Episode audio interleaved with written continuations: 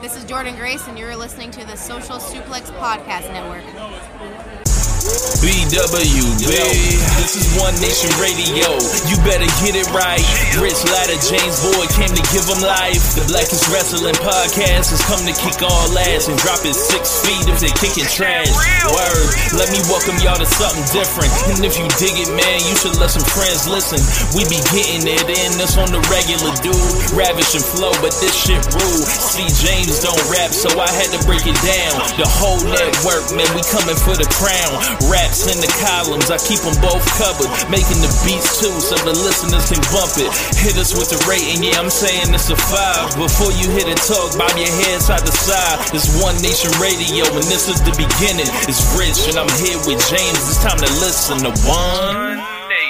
We got to unleash the power of the pyramid. This is Mike Sempervive from WrestlingObserver.com. Check me out on Wrestling Observer Live every day. And also check out your boys, Rich and James, on One Nation Radio. Hi, this is Kenny Omega. We're listening to One Nation Radio. Check it out, guys. These guys know what's up. Big Kenny Omega fans, and that's all that counts to me. Goodbye and good night. Bang.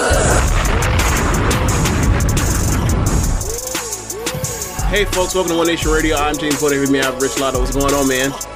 Not much, man. Um, wild weekend, a lot of different fronts. I guess the appropriate place, place to begin is um, Bill Russell, the death of Bill Russell at 88 years old. Yeah. I was taking a nap and I woke up and I get my phone and read it. Bill Russell has died at age 88. I'm like, I gasp immediately. And then I'm like, wow. Like, I, I just started thinking about Bill Russell and everything that he meant to the game of basketball, to what he meant as an athlete in the 1960s, the racism that he went through, um, the the breaking barriers that that the barriers that he broke, um, him represent him representing the country, him winning in college, him and Wilt Chamberlain. I started thinking about. I was like, man, like his main like kind of rival died in like 1999, and he's been you know kind of hanging around since. And he, you know, you just look at Bill Russell, and he's just always there, and you never think Bill Russell's going to die, even though he's very old or he was very old. And I was sad, and we got at least like you know the Celtics got to the finals this year, and um, you know he was able to be on the home court. He gave out the trophy. He didn't give it to the Celtics, but uh, he he did get to you know appear out there. And it was just uh, I, I've been listening to a lot of stuff about uh, Bill Russell about you know how great of a teammate he was. I started learning my Bill Russell history by books uh, when I was like in fourth grade. Like no one had told me about it. I just kind of stumbled upon it one day. I was like, hold on, what? The Celtics won like how many titles in a row? And then I just started devouring any book I could find on NBA history and you know just just everything he did. And I was like fascinated. But I was like, but he doesn't like score that much or anything. And then they were like, oh, he had thirty rebounds, and you know, uh, he's like a phenomenal athlete and a great defender and um, Initiate a- breaks. Yeah, um, he, he, the way he would defend and play defense and not block it out of bounds, great outlet passer, different stuff like that. And um, you know, you always like just hear about uh, some of the stuff that he did as far as like uh, running the basketball camps in Mississippi and really like you know putting his neck out there for a lot of that stuff. And he was a legendary figure in the game that he was just everyone's like you all everyone looks up to Bill Russell. And um I they said he had a nice like peaceful death. He was around family. Like they didn't disclose how he died. Kind of fitting. Uh we didn't really know too much about Bill Russell uh outside of the game except like Bill Russell don't take no shit. Um and I heard you know some some interesting stories. And this thing about the dynamic of being a a black man in Boston Massachusetts which is you know, it has a it has a terrible history of racism, but there's also like a strong black community in Boston as well that I don't A think, diverse community of black people in Boston, too. yeah, Like the And- and Caribbean influence there is heavy. and, and it's been like that is pretty much long as like the cities existed and the cool thing that I heard about Bill Russell was he like ingratiated himself to that you know that populace and like uh, of course we we know about you know some of the terrible stuff that he went through like they were shitting on his bed and you know yeah, spray break, after the house house. break-in, yeah, yeah. Um, they were doing a lot of stuff and Russell famously used to say I played for the Celtics I didn't play for Boston Oh, all the way around. He saw it as, Or- or, or no, oh yeah, you're right, you're right, you're right. I'm sorry, you're right, you're right. he played for the Celtics, didn't play for Boston. You're right. Yeah and He told you know, famously told that to Kyrie Irving. Yeah, and it's like the the the decades of like mentoring different NBA players.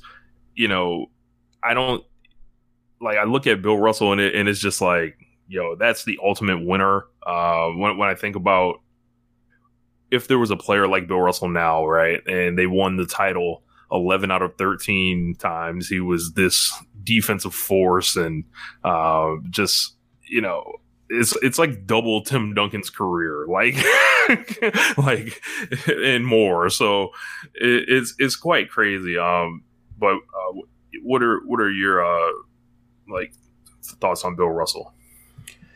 He's somebody that when you're a person like me that is very much into like you know making sense out of things from your opinion and then like be, being willing to reconsider things uh based off of uh numbers you see. Because i believe that like everybody has their biases or whatever else and like if something's telling you if, if something is correlated to greatness or something is correlated towards winning and like something's out of whack with whatever you see it might be time to, it might be worth reconsidering whatever you you know whatever you're seeing right? Uh so like i would look and see like like these bill russell's rebounding numbers uh, or the Wilt chamberlain rebounding numbers. I'm like what is this? I don't understand right? The nate thurmond rebound numbers well. Like what? Huh? How does this make any sense? Uh, not knowing what the game, that how the game was played, and it was just you know breakneck and just throwing slop up at the rim, um, and everybody shooting you know in the 30s and 40 percentile in in, in um or in percentages, and like,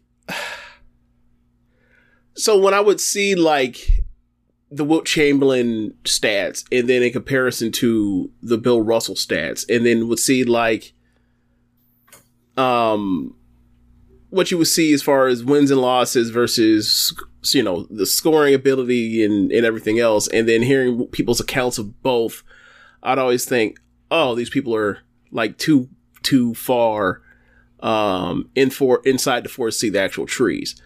Um and you know that's stuff like that kind of happens still to this day I, I i remember in bill simmons's book of basketball that we both you know have read over a few times like Chuck Klosterman wrote the Will Chamberlain part, and after like I think an earlier chapter in the book where like Bill like Bill Simmons will annoyingly try to convince you or or, or, or have this argument back that that Bill Russell was a better basketball player than Will Chamberlain. Um. And, and then by citing like stuff like, oh well, one person stood up for players for the players union, the other one didn't. It was like, well, I thought we were talking about basketball, but whatever. Um, Chuck Klosterman wrote the piece for Will Chamberlain because, you know, Bill Simmons was too disgusted with Will Chamberlain to, to write up about him apparently. And like the, the, I think the, the kind of like the dismount on that, par- on that, um, p- part from, uh, Klosterman or Chuck Klosterman was like, Wilt Chamberlain could have been anything. Um, and Bill Russell almost certainly could not have. Like he could have been Bill Russell, Will Chamberlain, or Bill Russell could never have been Wilt Chamberlain on the basketball court. And while that is true, um, over the years, because of things that don't involve what their playing days were, um, you, you just hear all the, the glowing respect that everybody, every contemporary from the 60s, um, and like the later grace from the, from the, from the generations after have for Bill Russell. And hearing stories about like how, you know, in the 84 finals, Magic Johnson dribbles the clock out and then he's just basically like fucking inconsol- inconsolable, inconsolable for, you know, for, for days at a time. And, you know, Isiah Thomas is like with him and he's like, he was, he was, in a, he was in a bad shape. And then, you know, all of a sudden, uh, he gets a phone call uh, and Cookie says you need to take it, and, and then Magic's like, I, I, just can't. And then Cookie says it's, it's Bill Russell, and Bill Russell says like, Hey man, like bad shit's gonna happen on the basketball court. You got to shake this shit off and not let this haunt you. And like you hear all these sorts of stories about Bill Russell doing this for guys younger than him. Like you also hear about like the Kareem relationship too, and it's like, and then when they both go to that meeting with Jim Brown and you know, um, it, and everything, it's like he was there and helped so many people in the generation after him and gave them words of encouragement and things to try to, you know, find an edge or make peace. Like I think probably, uh, for me, my favorite Bill Russell moment, aside from any time he laughed, because he had like the, the most infectious, funniest fucking laugh ever. like it's just this big guffawing, like it's it's what you imagine would be like if you were going to make a black family movie and you wanted to have a funny ass granddad who had a laugh that made every that made the whole entire um, theater like slap their knee. That's what Bill Ru- Russell's laugh sounded like. like. Like you you type in Bill Russell laughing into your into your your phone, your computer, your laptop, desktop, whatever, it, and find something on YouTube or whatever video else you can find it and play it. And all you need is like three seconds. You'll know exactly what hell I'm talking about. Uh, but um, I remember him like once um once KG became a Celtic, they did this sit down interview where like they're just sitting there, two legends sitting there talking. Um, and at this point, KG's 31, 31. Yeah. yeah, 31, you know, only really had a, only really ever had one good team, um, made one conference finals, one MVP, was probably better than his MVP year the year before, but he was on an awful team. Um, and like, he's, he's talking about like Bill Russell explaining to him, like, you know, it's that, oh, it's, it's more like they're both kind of, I don't know if it's filling each other out because they've made each other all star ceremonies on and stuff, so they know each other, they have a rapport, but it's more like, I want to kind of, it's kind of like KG, like, you know, and KG has this big gregarious, fuck, you, I, I'll ask you and say anything to you type of uh, attitude, but also realizing, like, I can't, I also respect my elders. It's really weird with him. Like, but he's also like, but he's also like, I want to ask him some stuff, but I don't know if I should ask him. But Bill Russell just like, ask away. But it, but you kind of see like the, the, the, the, the veil drop, drop over time over this edited interview or whatever else. But, um, Bill Russell was just like, it was more like he's to ask him, like, how should I lead this team when there's another star? Like, I'm, I'm cutting the shit and kind of getting to the point of what KG was asking. Like, how do I, you know, entertain Paul Pierce and Ray Allen and even younger guys like a Perk in a, in a, you know, Tony, um, Allen and a Rondo.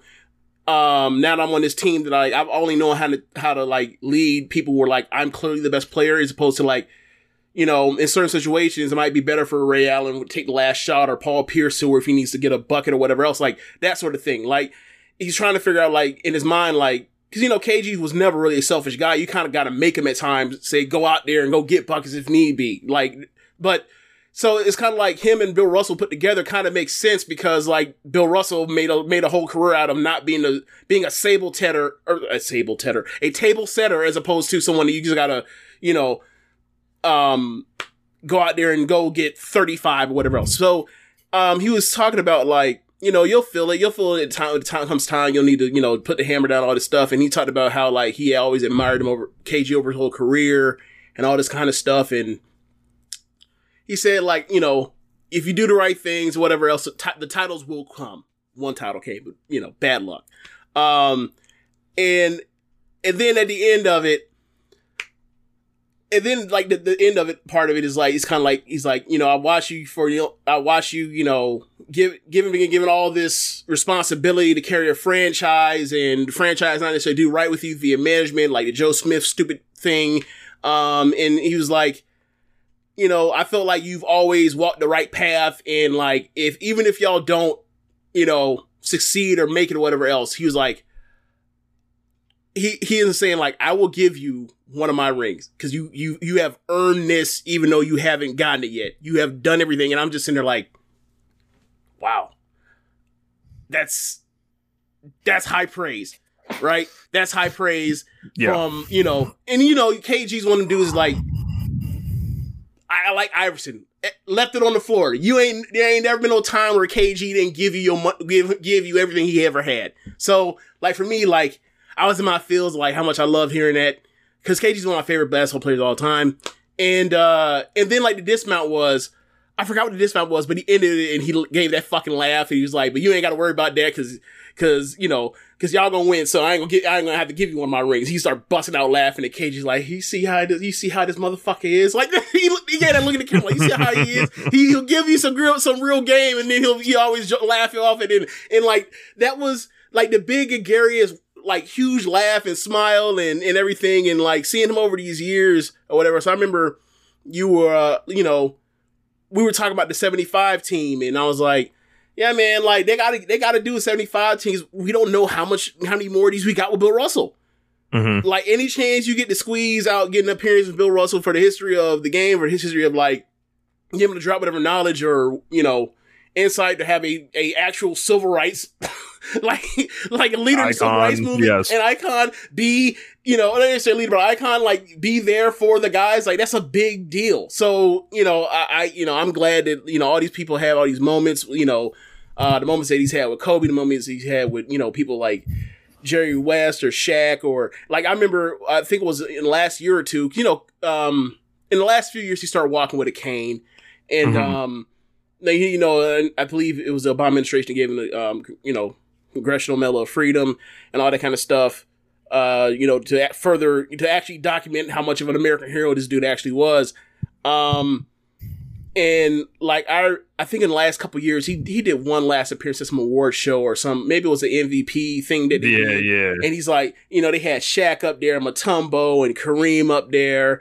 and like he, he- you know, he's it's his time to talk to the mic, and he looks off to the side and he points them all out. It's like five, you know, all time great centers, and he points them all five, you know, one by one, all five, and he, get off camera, like he's trying to be funny because he knows the mic can pick it up, but he's like, he goes and he whispers, he puts a hand over his face, he goes like this. I'll kick all y'all asses. Like this shit was like Bill Russell was fucking hilarious, and he, and he knew he was hilarious. He realized he was like the funny granddad. He did at the end or whatever. I was like, it's, Yeah. uh, and I can't give you much on his playing career at the time because obviously that was the '60s. I was born '87, but like all the stuff you hear about him going through all the all my contemporary legends or all the people I grew up watching over the years all have nothing but glowing things to say about this guy and the guidance they've given him and the guidance he's given to other people in the league and everything. And like, I love him for that because I we both love basketball. Like this dude was an all time great ambassador for the sport. So yeah, um, I was Yeah. really sad to hear the news about what uh, about um his passing. And just like you, like I never thought he was ever going to go. I never really, I never really ever considered it. it. You know, it's like it was, um, you know, kind of like in the Michael Jackson. he's like I'm never really going to think about the day that Michael Jackson died. It's like, oh shit, he died. Yeah, like Huh. god damn. Like I'm still, I still, I'm still processing. I don't even know. Like this is way totally different than the Kobe thing, where like the Kobe thing happened. I was just like, I need to be away from everything. I haven't watched any bit of any Kobe like tribute or homage thing because like it's just too emotional for me, right? Like it had me crying on fucking recorded audio about this sh- about the car- about the Kobe shit. The Bill Russell thing is like I'm still processing it. Uh, and and it's strange to think of it in that way. It's like almost like Ali stuff, where it's like, wow, Muhammad Ali's dead. Right. Huh. Right. It's, it's just really, it's really strange to even think about. if you guys want to pick up the essence of Bill Russell, it's my favorite moment of his of his youth. Um, pretty much, it's after Game Seven of the 1969 NBA Finals. Um, plays the Lakers. Uh, Wilt can't doesn't go back in the game. Either quits on the sideline. Whoever you want to believe uh, doesn't go back in. The Celtics win the 11th title in 13 years on the Lakers home court in the Forum. The balloons never come down. They get him in the locker room, and he's he's like an older looking version of himself. You see the young Bill Russell he's all skinny, and then towards the end, he's got the the big goatee and the little mini fro, kind of. And then he's got the gap tooth smile, and the announcers ask him, "How does it feel?" And he can't even put it into words, and he ju- just gets a big smile. He's like breaking into tears, and immediately, like just watching that, I'm like, imagine like the road that he traveled, and this was the end for him. He never Mhm. played again. And it was like, and it was to the point where he couldn't even talk about it. And at that point, you would think after your 11th championship, you probably talk all the shit in the world, right? Look at the Warriors and how they acted after um, this this uh, season when they they won their fourth title. Imagine winning your 11th. Well, like he you- couldn't even Well, well, you know, the generations are different. They handle Yeah. things different. True, but like just seeing like you know seeing him kind of break down like that, it Yeah. brings you into uh the human element of all this, and uh you know what people really sacrifice and put it on the line for, and it uh check that out. It, it's on YouTube Yeah. somewhere, but Yeah. uh, You know what else is also on YouTube? what? The second half, or at least it was the second half of that game seven. And I got to tell you, like you all people dismiss Larry Bird and all that kind of stuff. Mhm. Like I'm sure there are people that was out here dismissing Jerry West. Jerry West was out here busting their ass trying to keep that team uh, uh, afloat as as uh, Wilt was out of that game. He was a sensational in that second half. I watched that game. I watched that second half one time, and it was like I really can't believe they're not letting Wilt back in this game. That's weird. That's weird. But yeah, uh, Yeah. So speaking speaking of West, it's like you think of the, the patriarchs of the league now. It's like Jerry West and Kareem Abdul-Jabbar. yeah. Um, and I think Oscar. I think the Big O's still around. he, he's still around, but he's he doesn't have the kind of fanfare that Kareem and in in Yeah. um in Jerry West do. Um, and you know that's for a bunch of different reasons. A lot of it has to do with the part where like he was, you know, he was very hard on teammates and. Um, he also is very mad about, you know, the, the, the kind of bullshit he's had to deal with throughout his whole entire life. So, you know, that's, you know, um, I think the last I've heard, last I heard about Will was when he was talking about like, here we go. I shouldn't have brought it up.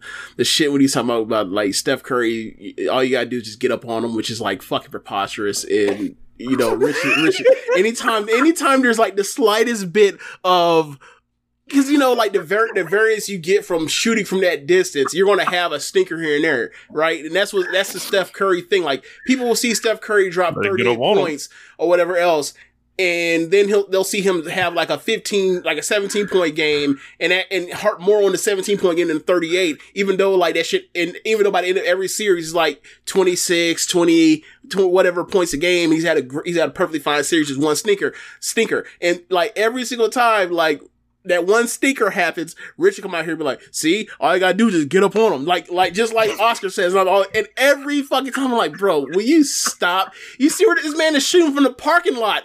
Give this man some slack. He's, he, he's not supposed to be able to shoot that like that every fucking game. But 2016 finals, Richard running, running off with that one. So heavy. So heavy.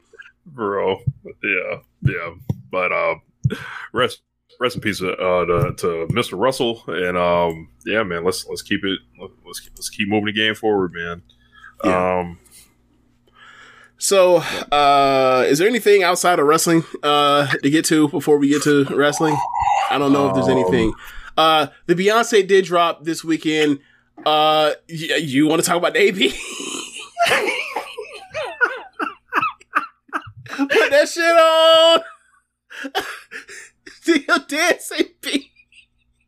Uh, so yeah, uh, the Beyonce dropped. Now, I have not heard the Beyonce, uh, so I can't really give you anything other than to say the Beyonce dropped. I'll get to it sometime this week, um, probably tomorrow. But like, I heard people say something along the lines of like, this might be her, this might be better than what people, whatever people think is their their favorite Beyonce album. At this point, like, you can say it's three different albums. You say it's like, I, like if you're willing, if you're going to say like four or I am Sasha Fierce is her best album, I'm just probably not going to listen to your opinion on music. But like if you say like B'Day or Lemonade or Beyonce, the self titled album is is one of her. I'll be like, okay, that's interesting. And a lot of people have been saying like they are emotionally trying to cope with the fact that this might be that good. And if it is that good, good God. but but uh but I'll, I'll I'll listen to it this week. You know, I kind of either want to get to it. I always say like when the new music release drops, I actually want to listen to like I either want to get to it like the second the fastest available time, so I don't have to get bombarded with people's opinions, or like a week later or days removed, so I can get a pass like the hype for it because everybody aside from maybe like that last Drake album, when a new album comes out with somebody that's you know culturally beloved, it's always some incredible album, and then you play it and you're like, yeah, not so incredible sometimes. So I was gonna uh, ask. I just I want was to get gonna, away from that. I was gonna ask. Um, so have you revisited the, the Drake? But I take that as a no. I've listened to the Drake one more time since then. Uh, Not for me. yeah, I've listened to one more time. yeah. I, I will say this: it was funny when I I randomly went through the Billboard charts and like the only song that like, you know, when people drop you know a whole album streaming now, like everything, if you're you know a heavy hitter, heavyweight, like goes straight to the top, right? I thought it's funny that like a couple weeks removed, three weeks removed, or whatever, a month removed, whatever it was, like I remember the charts when it was like a month before after the uh the last Drake album before this one dropped, and like that shit was still up there. Only thing still there is that song he has with Twenty One Savage in Massive Hmm. in the Massive track. That's it. Everything else is like plummeted, which lets you know Hmm. right. Oh, so the one track he did at the end where he was rapping, and then the uh, the actual like banger he has on there. Oh, okay, that's still on the charts. High, gotcha. Incredible. Yeah. Yeah, man. Um, I'm gonna jump over to AEW Fight for the Fallen. Um, last week, this show was blazing. One of the great dynamites, I think, in history. Um, they, ooh, bots in the chat. I'll get to those in a minute. Oh, Uh, Um, but yeah, man, uh, this was this was a great fucking show. Um, opened up, uh, and it was Jon Moxley. No, no, no, no, no, no. I'm sorry, Rich. We gotta, we gotta stop. We gotta stop. We gotta stop. James Brown, yo, just said in the in the chat, the AB rebrand is winning me over low key. Hey, man, Rich, tell tell him tell him how when, uh how how early I was on the AB uh rap rap career. James has been trying to get me to to start listening to AB from the beginning. I, The, I- the I- 1st I- si- whole lot of money, I was like, "Hey, bro, like, look, I'm not saying he's some great rapper. I'm not saying he. I'm, I'm, I'm saying like the, the shit's catchy. It like if this was somebody else besides you know, guy that should be going to the to the NFL Hall of Fame instead of squandering his career to become a fucking rapper, then yes, like we would we would be like we would have like enjoyed this a lot more. But I get it, like because we're like this dude is going through a mental break, and like maybe he still is. I don't know. I don't care. The song was fun. And then, you know, the, the Kanye, he's hanging out with Kanye, you're like, oh my God, these two, like the mental health issues here that's going on is like outrageous. Like this is, this is like, this is like the Shaq and Kobe of mental health. Like, so we got, we got to figure out how to get these dudes some help. So then, you know, he shows up to Rolling Loud and he, you know, that new song he has, I don't know what it's called, but you know, he comes out in the hype man saying, do your dance, AB, and he comes out the, yes, he was hanging with Hook. Also, Oh my god! Like, yeah, man. I was like, I I, I remember Kirby. I remember uh Kendrick. Kendrick might have been like he laughed at it, uh, the first song, and uh and you were just like, nah, man, this shit's a gimmick. This shit's a game. This shit is ridiculous. And I was like, hey, man, he came out with this one. I was like, wake y- y'all was asleep. Wake y'all asses up. Wake up right now. So yeah, Joe, we here Joe now. Thomas- It's Thomas. it's coming. And I saw him put out a tweet that said he wants to be one of the greatest artists in the world. And when he tweeted out artist, like I felt like it was wrong that like he spelled artist right because like he seems like one of our Flo- Florida brothers that spe- that pronounces artist plural as artists. Yes. So Yes. I was I was fully expecting to see artists, but it was artists. yes, I bet he Tom- pronounces artists though. I, I I bet he that. does. I, I bet that a, a lot of our our Florida brothers do that. Yeah, artists. So um, CTE trigger. Yes, yes. Uh, Thomas Joe says the- Shaq and Kobe of mental health is a wild sentence. I had, I, had to, I had to give you something because it was like, hey, hey, I had to give you something. Black Saber Jr. says the Young Bucks of CTE. Yes, Jesus. yes. CTE trigger. Good God. Oh man. Well, anyway, AEW Dynamite, Fight for the Fallen. Phenomenal show. Um, one of the best dynamites I would say in history.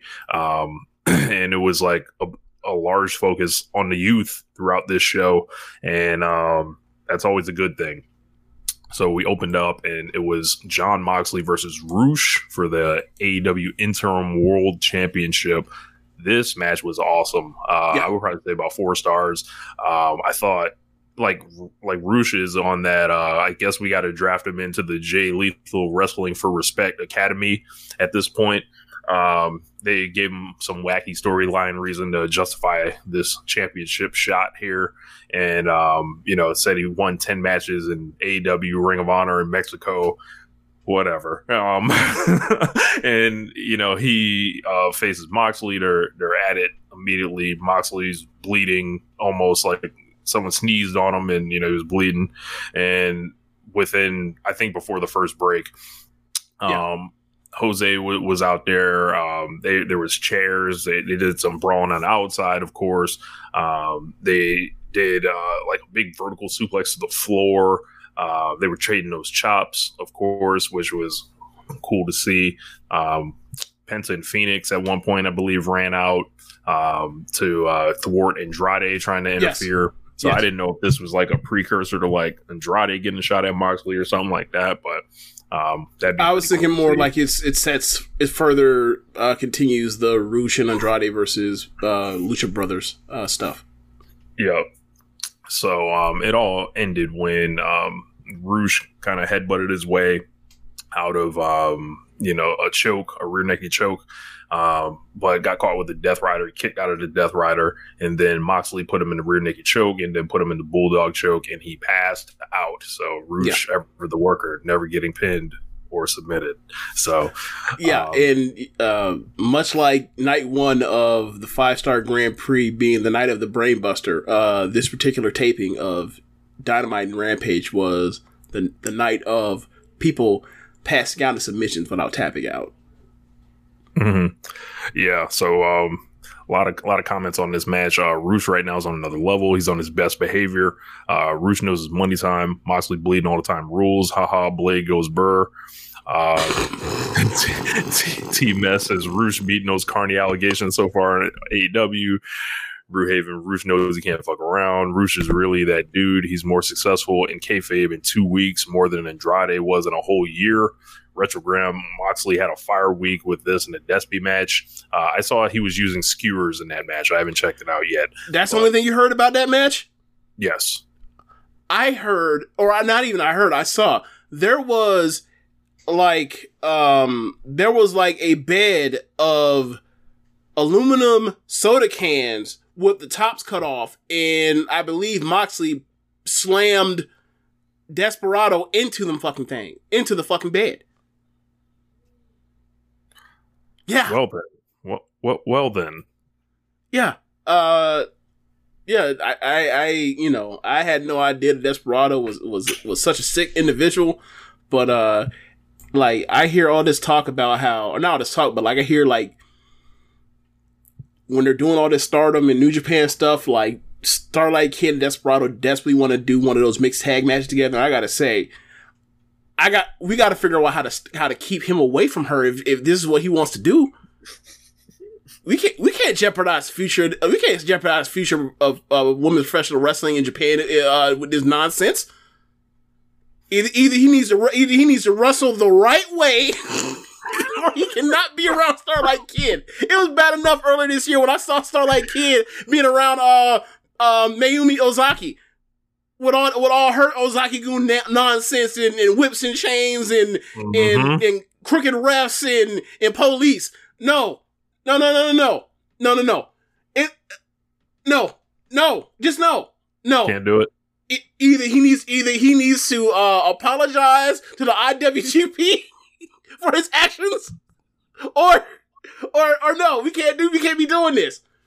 If you want, I mean, if you want to tag with your, with your little friend and evil, fine but you can't be doing this with her. No, I, I mean, I, I, I don't mind it. I mean, seeing as how Starlight Kid will be in the Fed anyway, you know, so we'll uh, we'll figure this out. Um, so after the match, uh, then Judas played after, and Chris Jericho came out, um, and he came out with Sammy Guevara, um, Angelo Parker, Tay Conti, and Anna Jay uh, in all red leather. Um, Parker uh, demanded that the AEW Galaxy appreciate them, and this clip sent WWE Twitter into brainworms, not really they understanding. didn't sense the joke. irony. They- yes, they they did not you know notice the the joking nature of this. They they saw this and it was like, "You'll never be Roman Reigns," and uh, Yeah. they're they're they're copying and stealing. I'm like, you don't get the you don't get the show. That's You the joke. You don't get the show.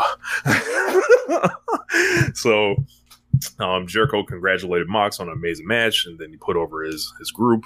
Uh, then he said Anna Jay called him last week, and she wanted an opportunity. And uh, Anna Jay then said she's Anna J A S, which I fucking howled.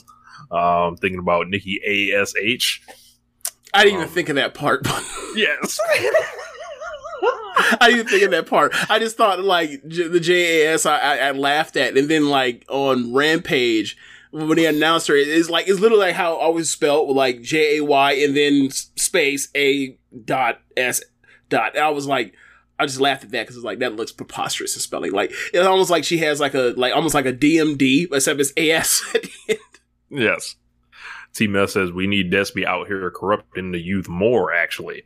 Um, Retrogram says Jericho acting like he was about to use his Lionheart theme versus Mox. I'm gonna be so mad when he uses Judas. Yes, we'll get to that in a moment. Um, and uh, Cool Hand or T also says Cool Hand Ange greater than Roman. Does Roman have a switchblade comb? I didn't think so. Um, after that, Jericho talked about all the brutalization he took um, with the hand at the hands of Eddie. Uh, talked about his broken nose. That shit looked fucked up. Um, and he, you know, had to be cut out of the spider web. Um, but he beat Kingston, and then he's going to beat Moxley. And after two and a half years, Le Champion will return. Um, Moxley basically told him shut the fuck up. He hates him. Um, he's a two-time world champion. Fuck that interim shit. Uh, he said he used to look up to Jericho, and you know everything he got going around him is pathetic. Uh, he said this uh, the AW World Championship isn't a sports entertainment belt; it's a pro wrestling championship. If Jericho's got the balls, uh, he needs to leave everybody at home. He doesn't want the wizard. He doesn't want all that goofy shit. He wants a guy from Super J Cup. He wants Lionheart, and the whole crowd like kind of like pops on that shit. So like if Jericho comes out with the Lionheart kick pads next week, and then the um, the the WCW theme music, I'm gonna demand that the championship change hands. So if he comes out to the fake Pearl Jam, you you, you Yes. pop one you over. Okay. Yes. Who has? Do, do you know who has the rights to that? Does WWF have the I rights to that because of? Uh, it's Turner theme library music. WWE does not have the rights to it because they never played on WWE Network. okay. Okay. So they set up uh, that title match two weeks. Quake at the Lake. In So- Minneapolis, right? Yes, All right. So what are they going to have for Dante Martin? Do you think? he might be injured. Oh yeah, that's right. That's right. Fuck. Yeah, I think he fucked his knee up, which we'll get to.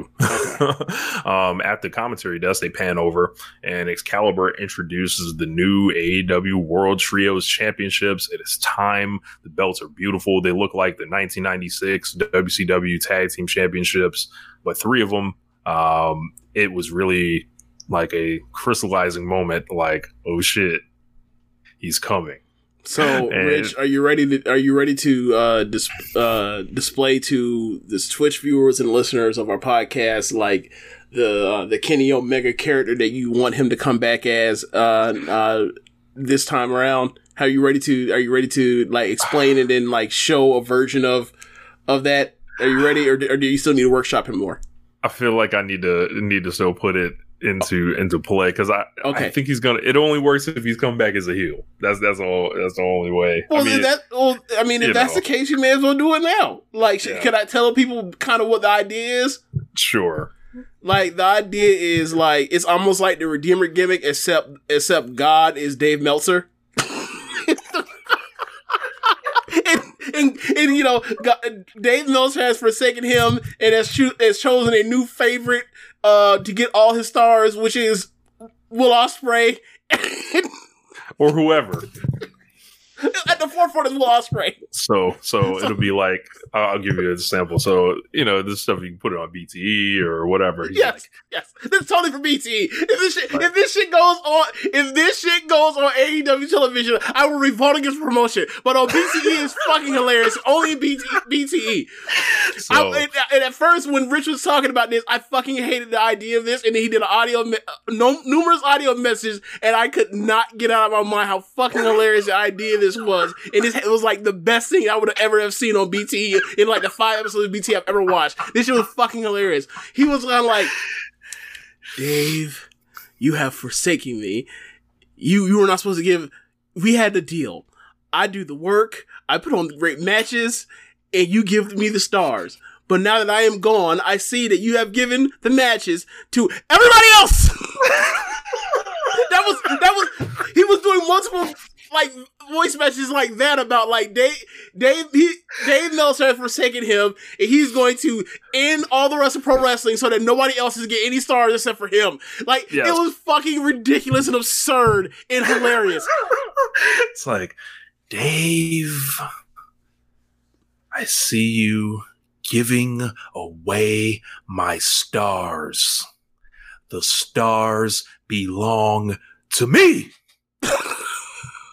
and you got to do like the you got to do like the joke- voice. Wasn't there some joke about you saying that you that you was that, that, that Kenny Omega wanted to V trigger the sun so there's no more stars or something like that? I was like, like he wants to get rid of all all stars, and I was like, wait, wait, what?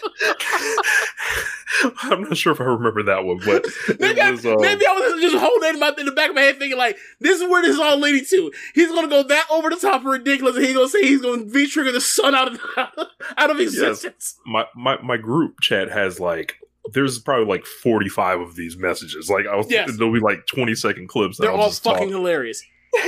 I'm over here sweating, laughing. Oh my god! But he's like, Dave, I can't even do it.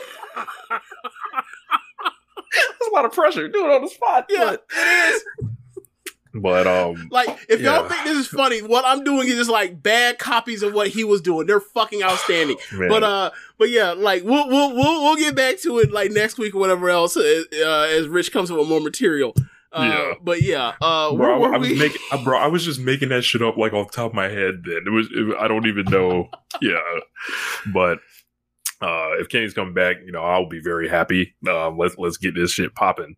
Um, so uh, they said they uh, said the tournament finals uh, will be at All Out. So uh, there's one thing um, AW does well is tournaments. So yes. um, that'll eat up some programming, and that will definitely like the trios belts. I think pump some more star power, at least on the Rampage. You can throw a trio title match on there almost every week if you want. Um, so after that, uh, Dante Martin was backstage.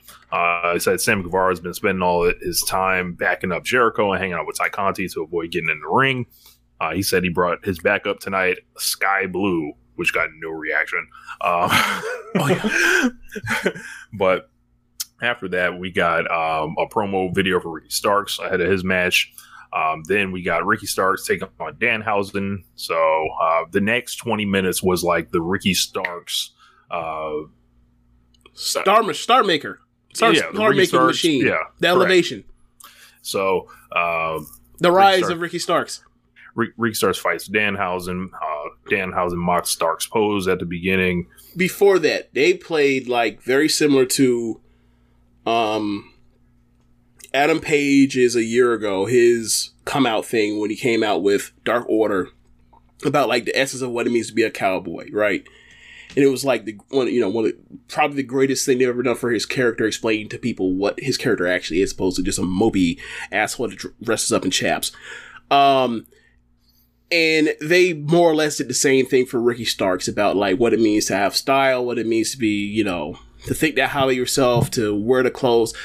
It was awesome. He's basically sitting in this almost like this nice house with a nice scenery of like almost like a of like a some of of a backdrop of of of uh, nature. I can't remember what it was, but there's a lot of greenery. It was nice, and he's basically dressing like what he thinks The Rock would dress as if he wanted to dress like Walt Frazier. Like Walt Frazier, except not out of his mind uh, on '70s drugs. And he he looked, he- you know, he was sitting there and he looked nice. And uh, while this person is, you know, talking, narrating it in the backdrop, and then he has the match with Danhausen. So I just wanted to point out because it was a nice, it was a nice piece.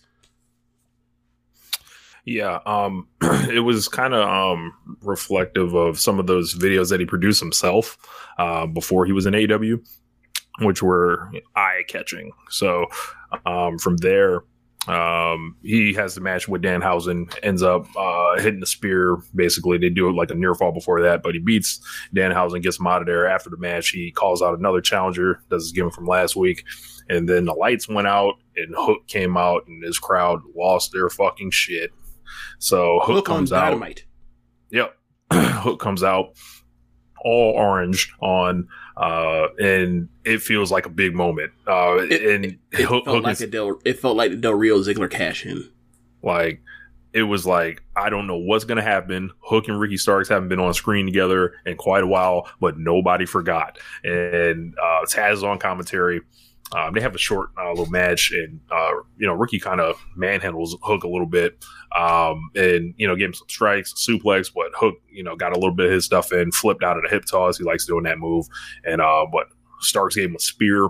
He was going to give him the Roshambo, but Hook uh, flips it into uh, the Redrum and got the tap out on Starks. Crowd goes fucking ape shit.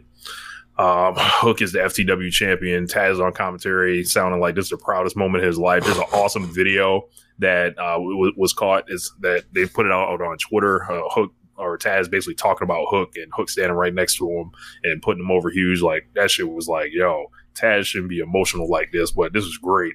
Um, He held it But- together very well on air. yeah. And um, from there, uh, they go to commercial. They come back. Ricky Stark's still in the ring. Uh, he also um, fist bumps Hook, so he puts Hook over, kind of like kind of give him the sign of respect, ain't no beef or whatever. And after that, Starks is in the ring. He's dejected, and Hobbs is out there. And immediately, my wheels are like spinning. I'm like, is this it? Like that's why I started thinking. You know, I was I I, I kind of sense I, I kind of figured something was going on here. Uh, I was tipped off a little while back, but um, they basically showed. Uh, uh, It was Schiavone interviewing him and asking for his reaction after after his loss, and you know, wishing you know when they have like uh, Joe Rogan do that to like UFC fighters that get knocked out, and you're like, why the hell are you doing this? But in wrestling, it works. And Yeah.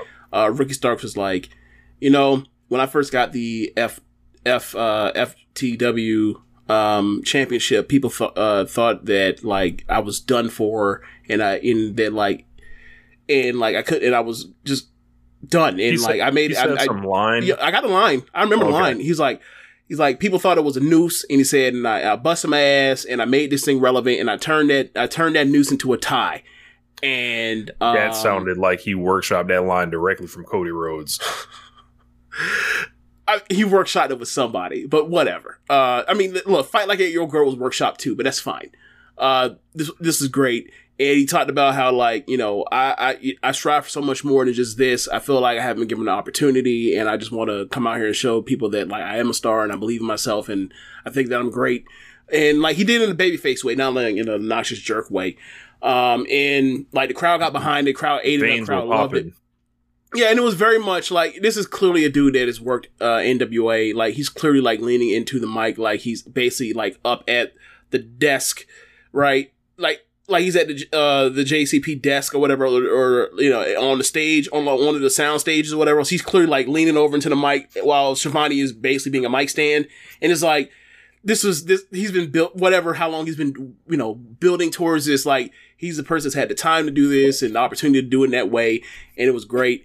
And like he says that the crowd loses it for him and like he's he's turned he just turned babyface right? Like he's not bitter towards Hook or none of that. He's just saying like you know I was get, I was given this dead end gimmick. I made it something I made myself relevant. I've been giving myself t- over in TV time all this stuff. People like me. Now it's time for me to like you know tell you know kind of express it. Like I'm, I'm turning babyface now. This kind of was thing, and then immediately after that happens, not before you got a chance to finish it, like Bro, all I saw was like a I saw was like a big black arm just, just like covering up the camera, just just just completely clubbing him.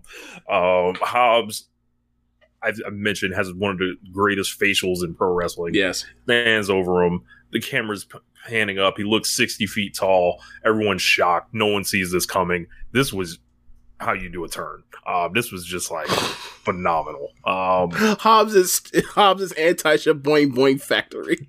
yes, yes, yes, he is.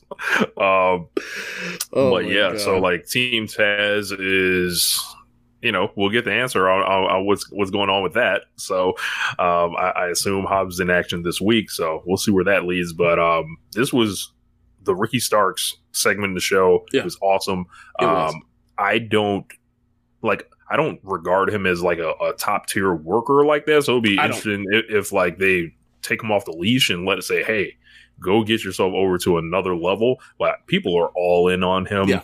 seemingly without that. I feel Yeah. like, and for me, I, I just think the the standard is very high personally. It- so it- like it is, I but it is, but like that's not all what American pro wrestling is, right? I mean, to be fair, that's not really what all of you know Japanese pro wrestling is either. But you know, the guys are so highly skilled that it's it's, it's almost like you could say that anybody could be there at a, at a certain level. But um, technically, technically, foundationally skilled. But uh, I agree with you. Like I remember the match he had a few months ago when Jay Lethal first came in. It was him and Lethal. It was like I mean, you tell me who's a better wrestler. They're not even on the same. They're not even the same cl- class, right? Lethal's better than him, Eh, but that doesn't matter. They got the, the people have him. So or uh, he has the people. So like you know whether it's Cody, whether it's Moxley, whether uh, it's Kingston, and you know. Kingston and Moxley have had great years, but just you gotta they are able to turn it and make that work for them. And it was able, in the same way that Cody was able to make that work for him um, you know, in the last what, five years, whatever else. Like so, you know, he's talented enough to be able to get to give it a go on that kind of level. Um, so, you know, whatever, like it's gonna work because he can talk himself he can talk himself out of a lot of situations. He's that good of a talker and that has that kind of charisma. Um yeah, like AEW is sp- the place where this could work. Like if this were WWE, even with new management, like if this, like if this was, if this was him doing things he's been doing, and this was NXT, I don't know if I don't know. Maybe he does become NXT champion. He definitely would have been, been uh, North American champion, but um, I don't mean because the black because they just pick black people that that sprout. I just mean like that kind of level of talent. Like the same thing as like um Adam Cole was, where it's like or a Velveteen or a uh, Escobar, where just like if you are that level of charisma and that level of talker, they will get you a belt and they will get you a, a set of goons to protect that belt, said belt, that sort of thing. Um, but yeah, like I think he's gonna be successful. I think I think a lot of it is I think he has to be successful in a way where it's like he has a program with Hobbs, and then from there he needs to start facing you know hills kind of on his level.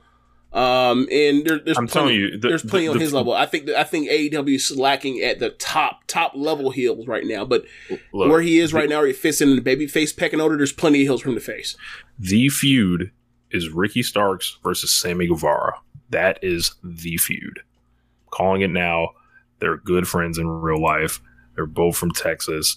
They've wrestled each other for years. Sammy is a heel. Ricky Starks is babyface. That will be like uh, we always talk about The Rock versus Triple H in like SummerSlam or the summer of '98. That's what the fuck this would be. Um, this would be young guys, relatively young guys, um, trying to, to up each other's game, outdo each other to try to get to the next level. Like that's that's the one. Um, so, I mean, there's also MJF too, but MJF Starks would be have to be graduating to that level whenever MJF returns. So, um, up next, speaking of Sammy, we had Sammy Guevara versus Dante Martin, RLPW style. Um, had the ladies outside, Tay Conti and uh, uh, Skye Blue. They did a lot of uh, athletic stuff, wrestled to a stalemate, uh, fought to the It was, a, ramp. it was a lot of Dante doing Sammy stuff as well or better than Sammy does, and Sammy getting pissed because obviously, like that was the story. Yeah. Um, they were they was going all out almost. Um, so they were uh, you know doing inverted suplex, Spanish flies. Uh, there was like full Nelson bomb. Uh, there was like a dive into like big cutter. Um, just just a you know RLPW can't can't recommend it enough. So, um,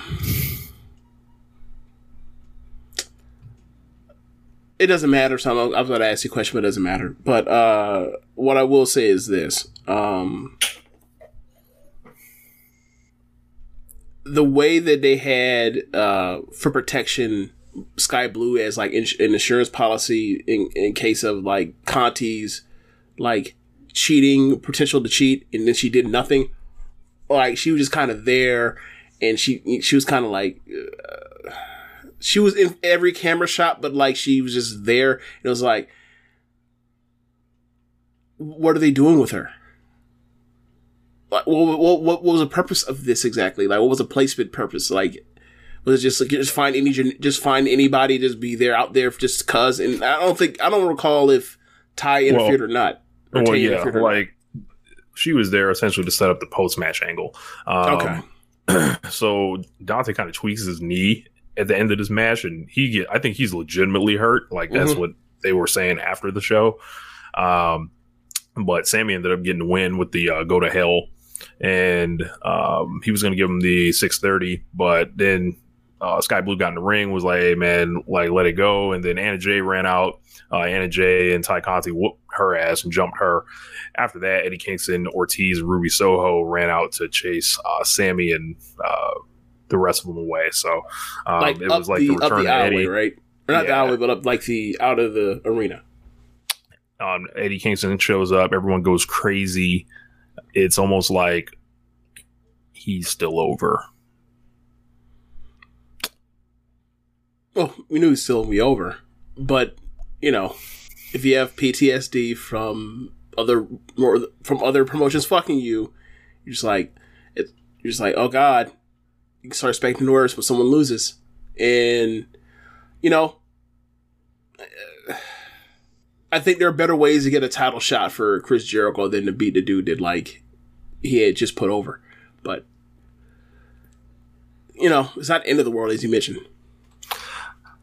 So Daniel Garcia was backstage. They asked him about uh, his match against Bryan Danielson. This whole thing's been billed as a comeback of uh, Danielson and his comeback match. And said Bryan's been gone for months. He's going to send him back on vacation with his family again. They'll call Garcia the best technical sports entertainer in the world. As I mentioned, this guy is so fucking entertaining. Um, you know, on his own, like he's really growing into uh, himself, and he we'll get to it when the, the match uh, comes for him. But he spawned a lot of discourse. There's always something that spawns a lot of discourse. This week it was Daniel Garcia. So um, after that, Lethal, Dutt, and Singh were backstage. Uh, Lethal complained about his match with Joe, but then uh, turned his attention to best friends, uh, who happened to be like kind of to the right. Uh, uh, Dutt then challenged him to like a three on three match for Rampage, and He got uh, goaded into it. Yes. And then the second after he made the challenge, he was like, fuck, I should have done that. That's stupid. Yep. Yep. yep. Um, so after that, we then saw a man that had a flamethrower coming to the ring. Uh, and I'm talking about the Jungle Boy. Um, the Jungle Boy came back out after, uh, and we wanted to hear from him. He came out and uh, he came out with Luchasaurus. So um, he basically uh, said, considered uh, uh, Schiavone's question. He said, Christian Cage, you're the biggest pussy I've ever met in my entire life. And the crowd like goes nuts. They give Jungle Boy the handbook of, of go curse and uh, Yes. it's, and say very derogatory things. And Yes. he executed it to a T. Yes, the the, Crowd the went Roman crazy. The, the Roman Reigns WrestleMania 34 uh, book, where it's like just just go out there and call Brock a bitch as many times as you can. Yep. Um, I think this worked a lot better for the Jungle Boy though. I remember I remember one week I got furious because like you could tell that's what they were doing because every time like every promo that Roman had during that time he called him he called Brock a bitch and then like one episode like they brought Heyman out and Heyman said said bitch like five times in a row and it was like you know they have they're you know they're doing that. So Ro- you know that they're having Roman call this man a bitch later in the show or like in the same segment later. And you just basically killed all of the heat that word bitch has. And sure enough Roman went out there and he said bitch at the end of the crowd like yeah Ro- yeah Heyman just said that five times. And I was like that you're such an asshole Heyman. I thought you and you know better than this. So you know you did this shit on purpose. But yeah back to back to uh 2022 um, um, T message Jungle Boy said that opening line with his whole chest. Yes, it, it was eerily similar. I hit him up like the first line. So said Christian Cage, you were the biggest pussy I ever, ever met. Then he dropped like the rest of the knowledge on him. Um, he said he, at first he didn't get why Christian was so bitter. It was just a one match bonus from a battle royal. Uh, but then he remembered that Christian was strapped for cash because his wife divorced him. Basically called this man broke. Yeah. and, and said you know he he He was said his wife holding probably on. left him because he probably had a small dick. And I was like, yo, what the fuck? Yes, yes. Um, he said, you know, Christian needed someone to protect him, so he found a monster, but that monster is Jungle Boy's best friend. Uh, yeah, he, he has a small dick, all that. Um, he's only being protected uh, for Jungle Boy because Jungle Boy wants to be the first one to, to get hands on him.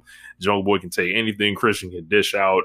Um, you know, he started talking about burying his father three years ago, but after that, Christian interrupted. Uh, he said he saw Luchasaurus over the past couple weeks, uh, how Christian could lead him, but instead of being Jungle Boy's lapdog, you know, you should have been with me, essentially. He said he'll put Jungle Boy in a body bag. Jungle Boy won't have to worry about Christian insulting his dead father because he can cozy up right uh, next to him. Yes. Um, and then he said, You told me all your secrets. Excuse me. And now I'm going to prey on your weakness. Um, this was an excellent segment. This was what I think a lot of people were looking for out of Jungle Boy. Um, I, I was better very than happy. anybody could have expected out of Jungle Boy. The nigga don't talk. R- Yeah. Right? I've, he, he's gotten thus far without it. You know how that is. If you, when it is with anybody, if you don't see a certain skill set, you assume that tool, that that particular club is not in that bag. And maybe it isn't. Maybe he was sitting there practicing this promo his whole entire time he's been gone.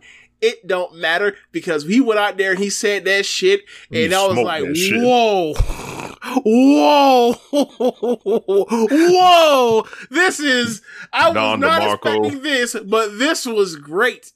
That's not what this was. I don't know if he can come out here and cut a promo next week uh, as well. He ain't got to. He he should be asked to. After you do that, what's topping that? what's topping Yes. that? Uh, Brewhaven says uh, Christian power washes Edge so much. Um, yes, while Edge comes back as a member of the Brood again, which we'll get to later. Um, Thomas Joe says, "Jungle Boy, you claim to be a player, but I fucked your wife." Like, yeah, yeah, it's it was a lot of that energy in there. So very excited. Uh, whenever they get to Christian versus the Jungle Boy, uh, all out, I got it circled. So.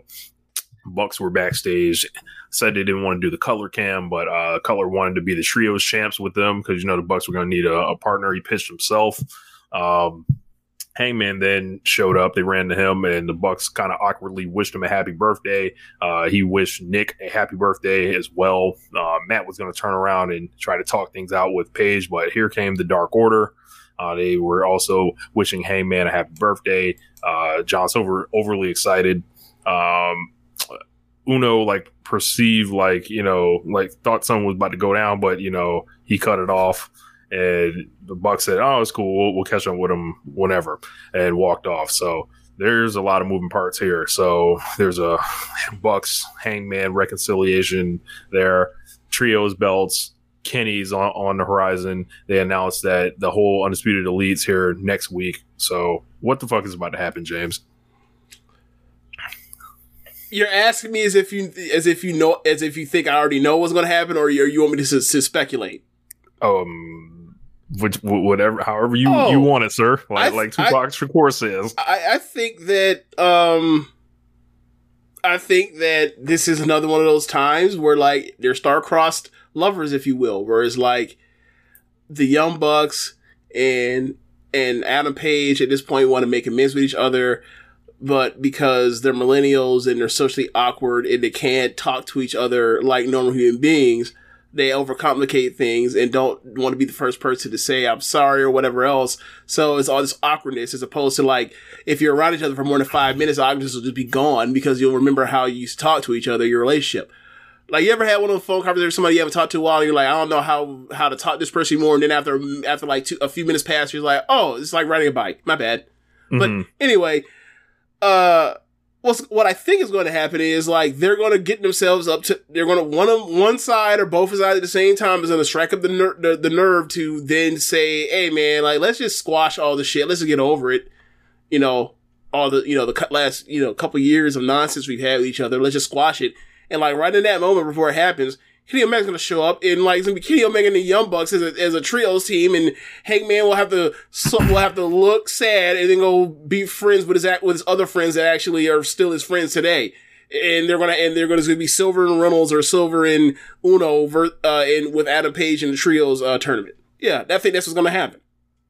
And then like whether it's a year from now or two years, whatever else, all all of the elite will get fr- will be friends together, and and the story will be complete of the most drawn out of the most drawn out melodramatic story of all time that doesn't involve Tam Nakano. so so yeah, like that's what's gonna happen. That's what's gonna happen. Man, That's how I see how that's happening.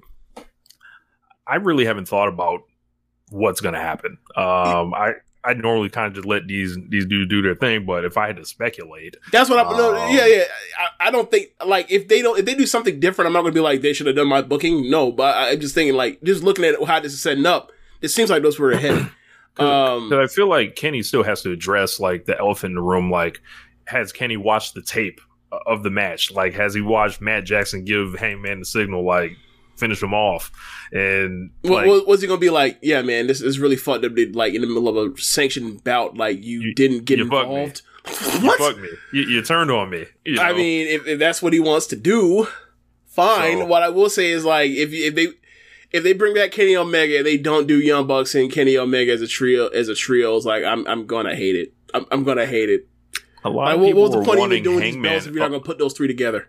a lot of people were wanting Hangman in the Bucks. I'm sorry, I want Kenny in the Bucks. Um, just for look, just man, for the I- history of it. I mean, co- sure, but like I kind of want these belts to draw. So like, so I want Kenny Omega with the Young Bucks. Fuck out of here. I'm sorry.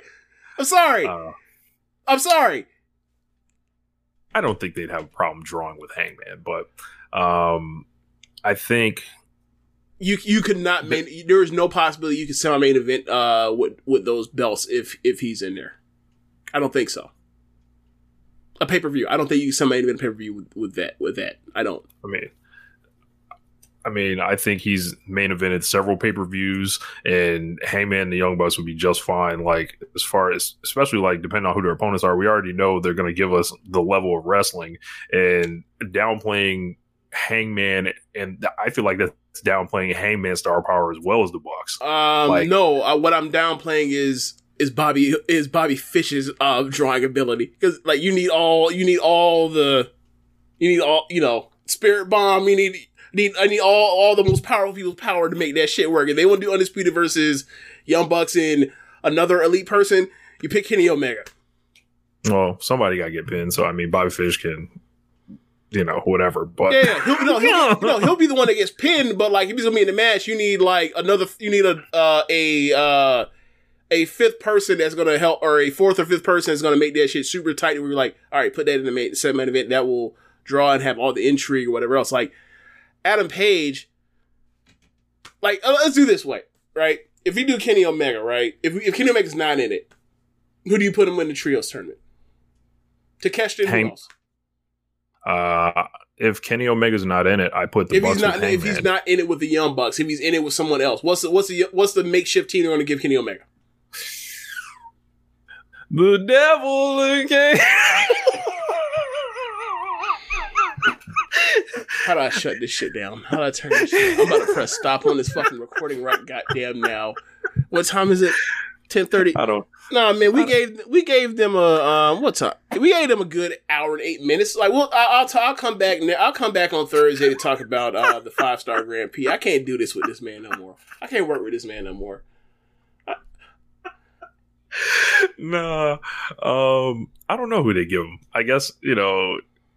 I, I, I maybe maybe he calls up Takeshita. Maybe something. I don't know. Um. But yeah. Interesting way. We'll we'll see which way it goes. I hear Io and Bianca went two minutes and it ended in DQ. So, um, welcome, welcome, welcome. Um, after that, we got a one on two handicap match. Swerve Strickland and he took on Tony Nese and Mark Sterling. Uh, Swerve basically fought off both guys uh, at the start. Uh, but then there was a distraction from Sterling, kind of allowed Nese to take control a little bit. Um, Sterling uh, accidentally got tagged in, but you know he was uh, running away. Swerve beat down Nese. Swerve got on, got Sterling back into the ring, hit him with the uh, thrust kick for the win, and this was short.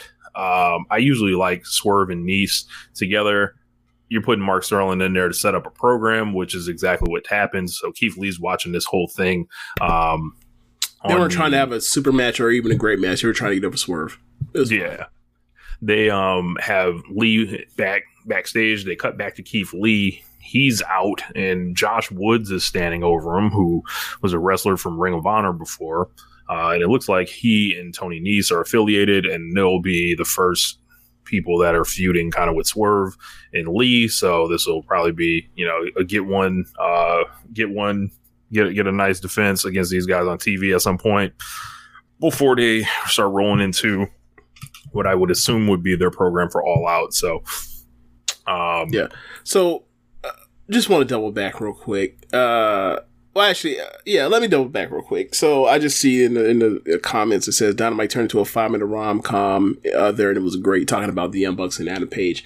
And like, that's the thing, right? When I when when I saw it, like the first thing I thought about was like I forgot what season it was. Basically, like this the season where Monica and Chandler get married and friends, and like Rachel pregnant, and like Rachel, I know Rich, you don't know none of this shit, but I'm basically explaining Nope. to the people that understand. Like basically, like Rachel and uh, Ross have been through it, been together, been broken up, teased all these times, gonna get back together, and now she's pregnant by Ross. Have they had a you know a hookup at some point?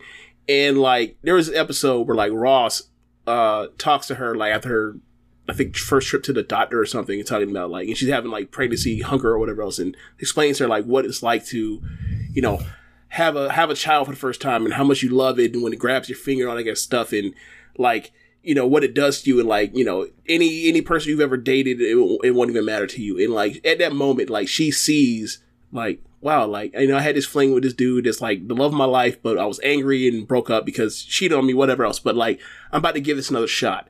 And then like he walked away because she wanted to go do something. And then she turned her she changed, she had that thought all of her mind and she goes to like the coffee shop where he where they were just out outside the coffee shop door. And as this is happening she basically going to say to him like i want to get this shit another shot between us. And at that moment inside the coffee shop is this woman that uh ross ran into at uh monica and chandler's wedding. And then like he, he she sees that and she's like nope. Timing got fucked up again by five seconds. I missed out. Guess we're gonna guess we're gonna have to get back together three years later or some shit. And I was like, this is exactly what this this is exactly what this shit was. It was like these are star-crossed lovers, and people just gonna be hoping that they get back together eventually one of these days. And like, look, man, I already got one of these on my shelf. I already got one of these like uh, in my wrestling brain, like for Tam and Mayu to get back together. So like, I I don't really have much like. I don't have I don't have as much for, for my heart that can take it towards two more of these. I just don't, and I don't feel for Hangman in that way. So I'm sorry for those that, do and are caught up in the in the the drama of this. I understand it. I get it. I just don't have the room in my heart for this. It's already I'm already occupied. Already occupied. Sorry. I'm sorry. I do get it though. I do get it. I do get it. I appreciate it. But just for me, I I- I'm just uh, eh. sorry. so so we got um Malakai Black addressing Miro, uh, trying to recruit him to the House of Black. Uh, Brody King said he had tagged Darby Allin because he can. He said he wants a Darby in a coffin match at some point. So, um, Is that next week? It is not booked uh, this week, so I don't. Okay. I don't know if it's further down the road. I thought they originally said something about it being booked like the next week, but uh, it's not on the sheet. So, Okay. um, World Women's Championship, Thunder Rosa defending against Miyu Yamashita. So this match was not as good as their first one. There No. were some awkward moments in it. Yes. There was like some miscommunication. I thought they would have a better match, but Yeah. this was okay. This wasn't Yeah. like uh like It's not like the cage match where people are giving it like fives and fours and shit, but like it was just a good people match. are being opposed- over dramatic Yes, about. Thunder Rosa right Yeah. now. Like Yeah, and also they're in there like it's a lot of the subsect of Joshi fans that's that like their greatest fear is that like someone that they like will be popular. No no no. Not even that. Like somebody that they think of at a certain level will have a match that's not bef- that is quote unquote beneath the standard of what they think this person is because apparently it can do no wrong and then like they will just revert and attack. So like for example like if i don't know if uh if Utami were to come up, well, somebody they love, uh, because a lot of people think she's boring, they're idiots. Uh, if if uh if Starlight Kid came over here, right, and she had some three and a quarter star match, uh, or three star match in, um, on a on a AEW show and lost. People would blow their stacks or whatever else, and it's like, it's fine. You've seen her have three star matches before. Maybe not in the big spot or whatever else, but like it is what it is, right? And like, but this match, it was like there was awkwardness on the apron when they were going from some spot on the apron, and like uh Miyu's foot kept sliding off on the on the apron skirt, and it, it happened like three times in a row before they finally did the move. I don't even remember what the move was, but yeah, like it was just, it was awkward. It had awkward moments, which is weird because they did not have those kind of issues in Japan.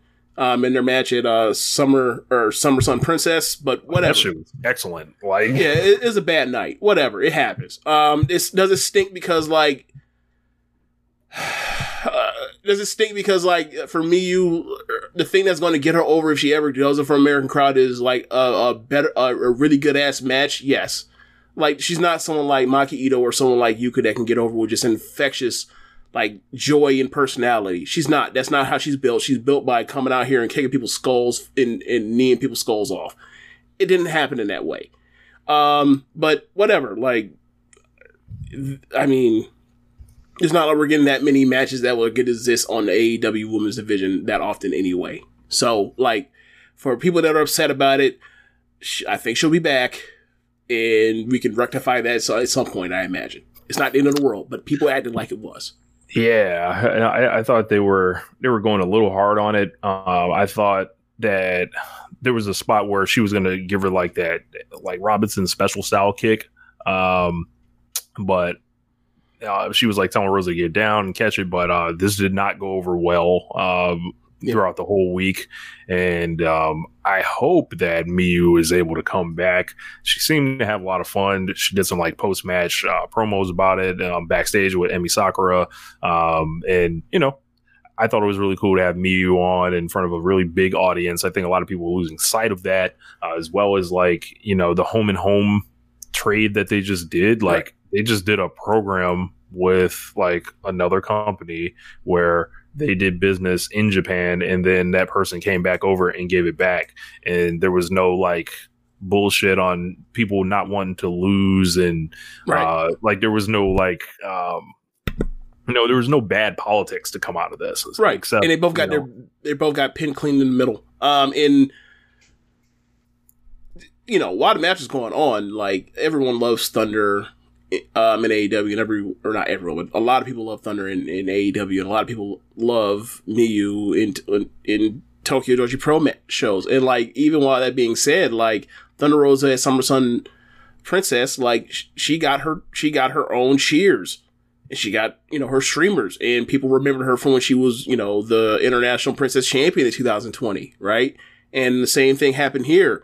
Like she, miyu came out and she had her own not nearly as big as uh, thunder but she had her dueling chance of miyu and and, and rosa which is uh, gotta say that should be considered a success given like the size of tokyo Joshi pro.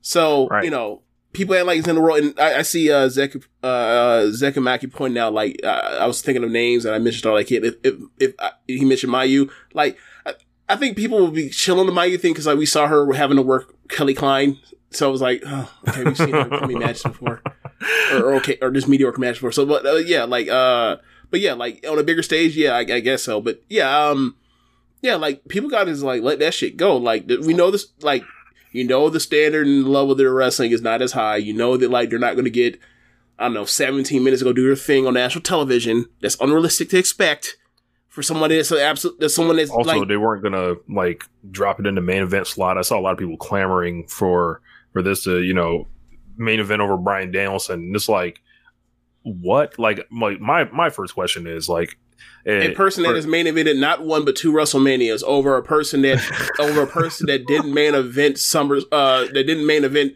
uh a show with 15,000 people in it. Or sorry, let me phrase it 17,000 1700 people in it. Let, let's And- in Japan.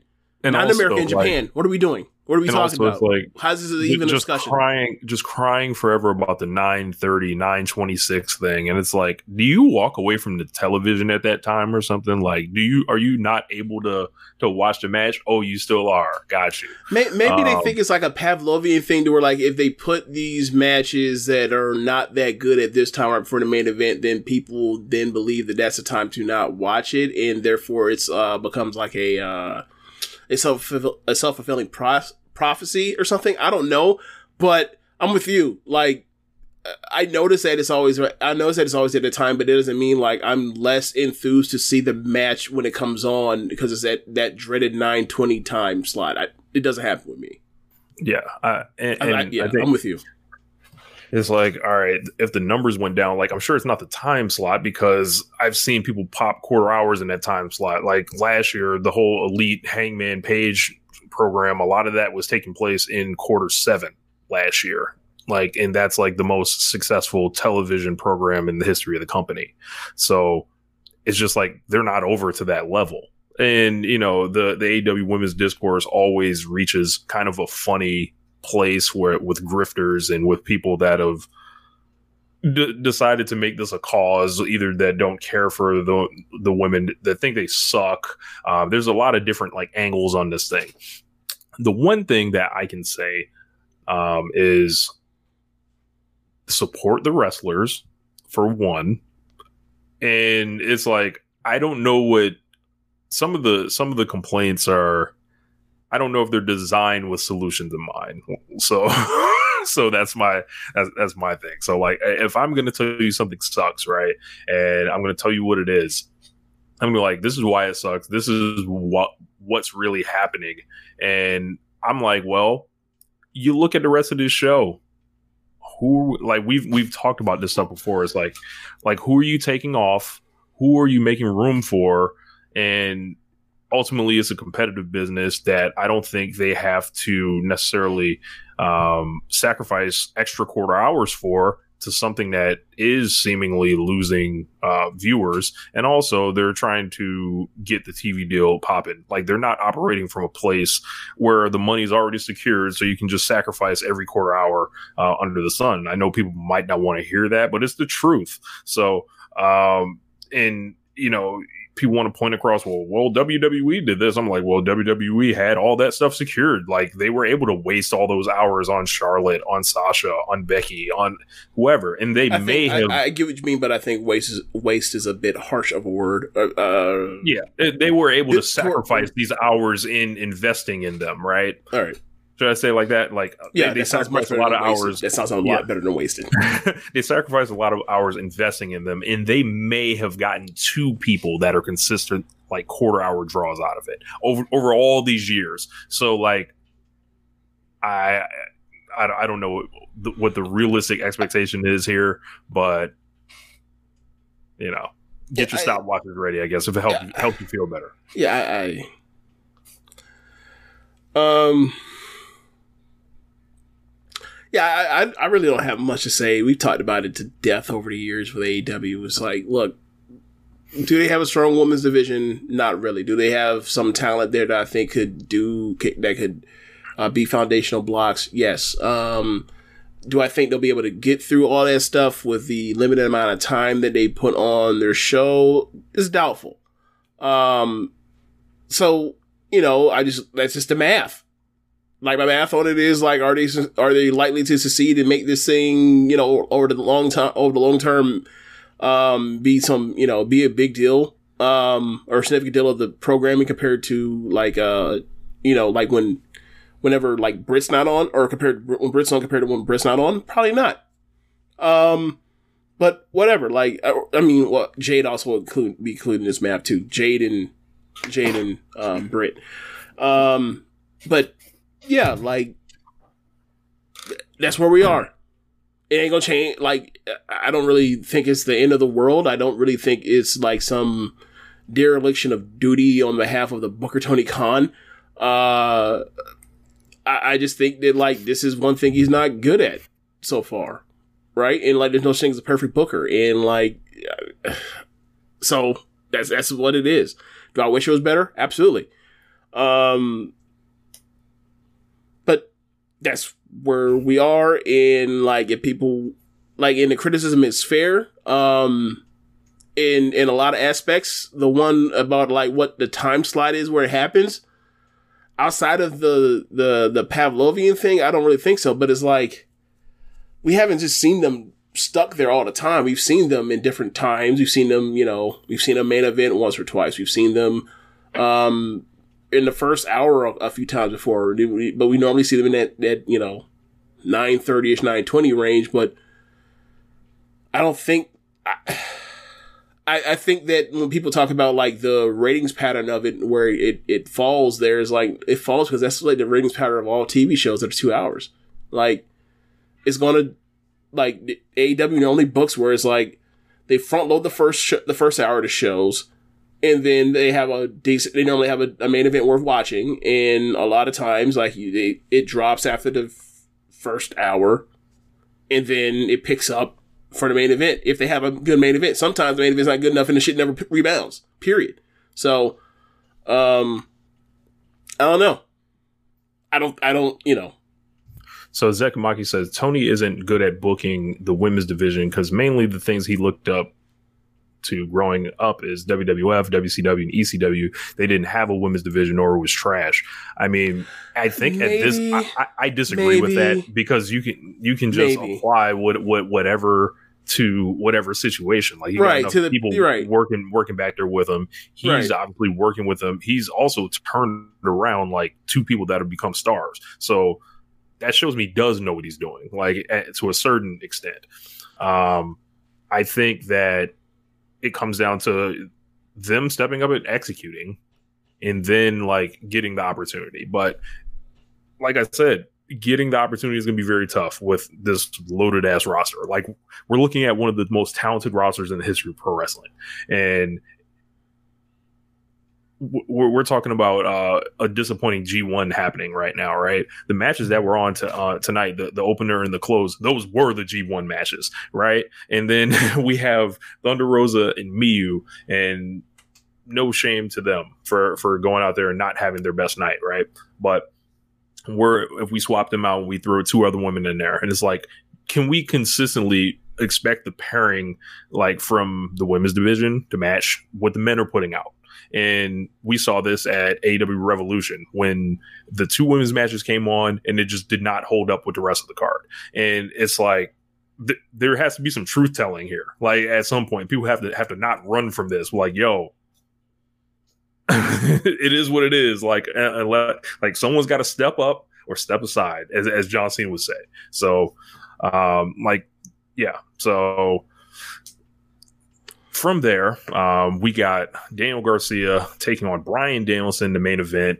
I had mixed feelings about this match um, because I, I got taken out of it like through some of the um, I, I well first before that I thought the work was excellent throughout it aside from the stuff I didn't like um, I liked the fact that Daniel Garcia got a win here uh, over Danielson they uh, took the route of you know protecting him to an extent which you know is whatever like I think he was protected enough from the fake concussions and shit like that but um, it was kind of like you know in Jap- Japanese booking, someone's injured, big first match back, lose.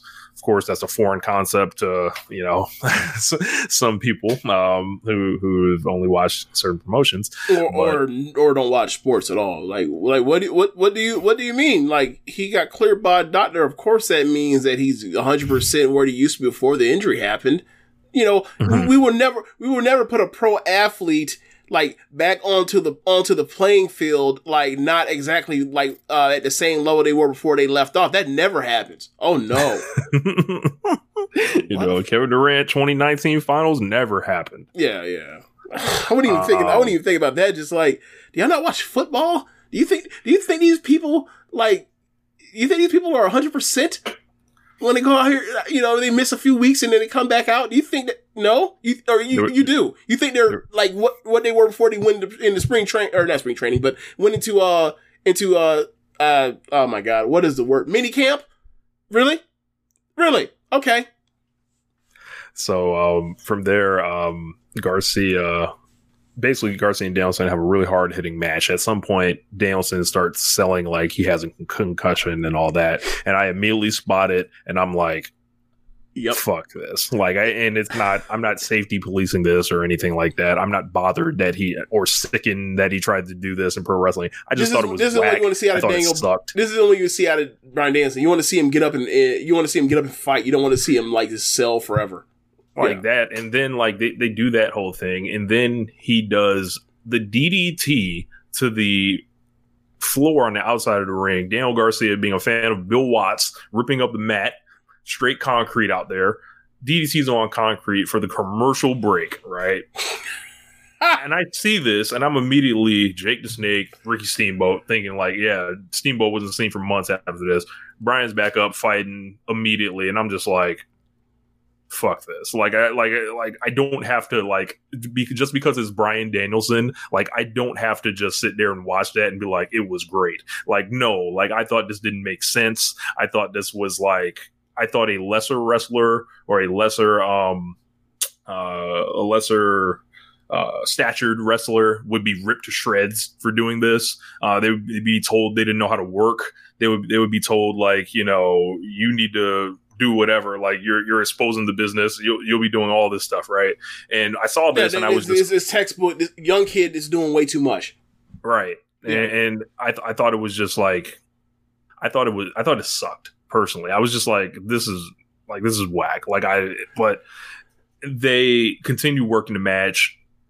Um, Hager comes up uh, out of nowhere, grabs the foot. Uh, there's a big submission sequence. Um, yes, John Cena versus the Nexus with the DDC spot. Yeah, yes, yes. That's exactly what the fuck this was.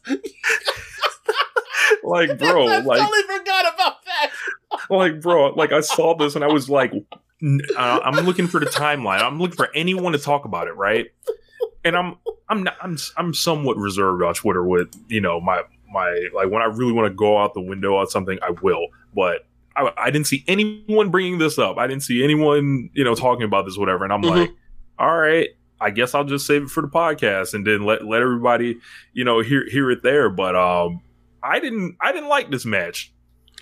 So, for me, I I uh I thought that it was a really good match, um, and well done. I thought that I didn't like the you- as you mentioned, like the the uh impl- implementation and the selling throughout the match of. Uh, Danielson has been gone with an undisclosed injury, but you, a smart wrestling fan, knows that when people don't disclose the injuries, we assume that it's either COVID jail or you're in a hyperbaric chamber getting your brain, uh, un, you know, fixed up, right? CTE tings. Uh, so then Danielson then does all these spots to make you think, oh my god, this guy, this guy is out here with a with a with drain damage, and uh, Garcia's out here going to town on him, and and and then because it's like, okay, so you're playing on on the smart fans' perception and them always having this weird thing with his with his brain because he had to retire for a year or was forced to retire for a year and change because of because of his brain. Um, CTE is God damn it. I can't finish the show you even laughing at the fucking uh Twitch stream uh Tony, comments. The Twitch, the Twitch comments are only getting greater. So- Shout out to you guys. So, uh, so yeah, like for that part of me was kind of like it was an eye roller, but the match was great. I, I, I or really great, good, whatever you want to call it. Um, so but then the finish happens where it's like, okay, so obviously the excuse is Danielson. He's fighting from underneath because he came back too early, whatever else. Just like we talk about Japanese book, right? And the next thing I know, a fuck, you know, the, they get back in the ring, and then a foot grab or arm grabs uh Danielson, and you're like, what? And then Danielson loses. He passes out without tapping, as you mentioned. This is the second one of what will be a third one on this taping. Um, where someone gets tapped or someone uh loses via ref stoppage without tapping out. Um, and then it was revealed that Hager um interfered. So it's like, okay, so Garcia, after you've given this man, I, I don't even know how many main events in, on Rampage over the More last than like, anybody since he's debuted. Yeah. Uh, I don't know. Tons of interview or tons of main events. All these spots where he's a number two or number three in a faction like JSH or say or JAS. He was number one guy in um in basically like the, the Buffalo Boys clique or whatever it was, or not Buffalo Boys clique, but him with the 2.0. Canadians. Yeah, 2.0. He, you know, he has an upset win over Kingston, all this shit, yada yada. Flash forward to today. Winning for Yeah. months. Right. You know, uh, you know, has to get, you know, gets rolled up to, to, uh, by Wheeler Yuta, the biggest, you know, the biggest star in the business in the words of Rich. And like, we get to this point and like, you want to put him over, but then like, by you doing one, Danielson is actually really like back too early with uh, injury. Um, and then we have another guy help him fucking cheat. Like, you put him over, but you didn't actually put him over. So it's like for me, like got in the way. It's like how much, how many condoms do we need to put on Bryan Danielson? Like, and it feels almost like Danielson came back. He wanted to put over uh Garcia, and he wanted to tell the story about it about the brain thing. It would have been perfectly acceptable as for why he lost his match, right? And then it's almost like it feels like either somebody or more civilly Khan was like, "Nah, bro, I paid you too much money. You'd be losing to Dan Garcia. You got to also have someone else help him too, two on one also." And, and then Danks was like, fine, fuck. And then went out there and had the match. And like, for me, I'm like, sometimes matches are just, just really cool and there's matches just to do, right? And that's fine. Other matches for point of like showing people or changing people's trajectory, right? This one was neither a cool match nor changed anyone's trajectory, and that's not necessarily the worst thing in the world. But like, I see the the the I saw the cage match rating for this, and I was like, you thought this is one of like the fifty best matches in the world this year so far? Really, really? Look, I like I look, I love Daniel Bryanson, or sorry, Bryan Danielson. This is the first time I've done it in a minute. Uh, I love Bryan Danielson as much as y'all do. I, you know what? I love him enough not to lie. This match was not. This was this match wasn't as good as fucking like Daniel Bryan uh versus Kenny Omega. Or, or Daniel Bryan versus or, or first in beginning of the year just Adam Page. This isn't a Mhm. like what what? Why is this why is this so high of a rating? What are y'all doing? This wasn't as good as him and Moxley Yeah. from uh Ra- from uh what's it called or no. Get out of here. It was a very good match. You want to call it great? I, I'm not gonna argue with you, right? It wasn't my cup of tea, but I understand why it went off for people in that way. Uh, acting like it's one of the very, very best matches of the year. Nah, get out of here. Comical. Comical. Get out of here. like like I can recognize the the work and you know the, the match layout and you know some of the stuff, but there was just things in the match I just couldn't get past. Like and and I thought there was a some double standards going on here. Um, This wasn't like this isn't even the same league as like Ospreay and Dax uh, from from a couple months ago. Not even the Yeah. same league. No. Yeah. Or Kyle O'Reilly and, and Rey Fénix. Stuff shit like that. Like no, just no. I understand it's a different type of match. Like no, even still no. Yeah, man. Uh, we've got a lot to get to though, so I'm going to punt on um, Rampage, but um, SummerSlam. So, um, did you catch the whole show, James? I watched all I- of SummerSlam. Unfortunately, yes. Okay, so I caught the opener. I caught the everything from the tag match after. So I'm missing the middle portion, but um, the, The stuff tag- I saw, The tag match is at like the back half of the show. I thought. yes, because like I got home uh, from we were out with uh, Jeremy, and I, I tuned it in. I was in the middle of the tag match, Okay, so I watched the rest of the show live that night. gotcha. I caught Bianca and Becky. Okay, okay. So you missed the Um, begin the beginning part. Okay, okay. All right. So let's go match my match real quick. Oh, that was it. Overall thoughts of SummerSlam. My overall thoughts of SummerSlam are: I wish very much that I had not watched this thing straight through without fast forwarding. Um, they're like regardless of whoever is at the helm right now or will be in the future. SummerSlam wa had to suffer from the same exact issues that every WWE pay-per-view does, which is the pacing is atrocious. atrocious. They put I can't even say atrocious right, but they they, they keep fucking up putting all this shit that does not belong there in these shows to pad the, the runtime for no reason other than uh what do they call it? Uh, eyes on the on the product or whatever else on a on The on- hours, yeah hours whatever watch time. watch time yeah if you will it's it's awful it's it's it, it's annoying. And like if these shows were distilled down to what actually is there if you just fast forward through this stuff instead of being you know a sucker that watches live um your experience is so much better. And i gotta say if your experience is better watching it on delay than watching it live your experience sucks. That's period. I don't give a damn what it is while i'm watching um so um just want to say that from there. As far as the match by match breakdown of this show i don't know how you can get away without saying this was a good show.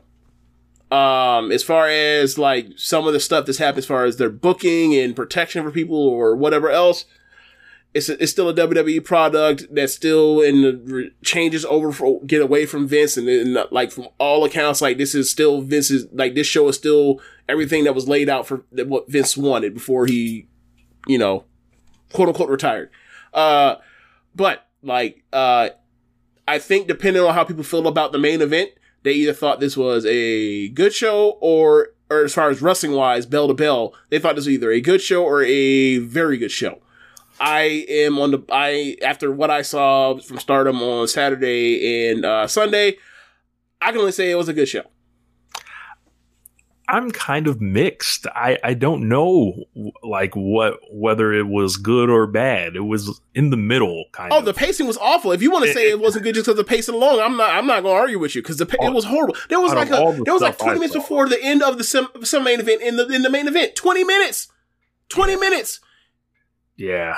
Um lots of video stuff. Um and I like I said, I got there during the tag team title match. I'm glad that, you know, the the they didn't all right the usos and the street profits had a match that was only to a certain level to where people could not even start lying on twitter like you know What did I They- do? Let's say the young bucks didn't have to worry about trending tonight um so I, I don't even remember what I gave that match as a rating. I don't even know. I, it may have been good. Uh, That's what I said. It, it maybe was good. Maybe was good. But yeah. like once like they get like I don't know how qu- quick they went to fucking uh one of Usos slapping on the chin like and I was like, are you fucking serious? bro i saw this Oh, right slapped slapped uh. Are we just gonna jump around or are we gonna go match by match? Which one? What do you we, want? we should jump uh i i just want to look at the the top three and then Okay, talk about okay, the women's okay. match All right. Um, so the the Usos and the the Street Profits, Jeff Jarrett's the ref.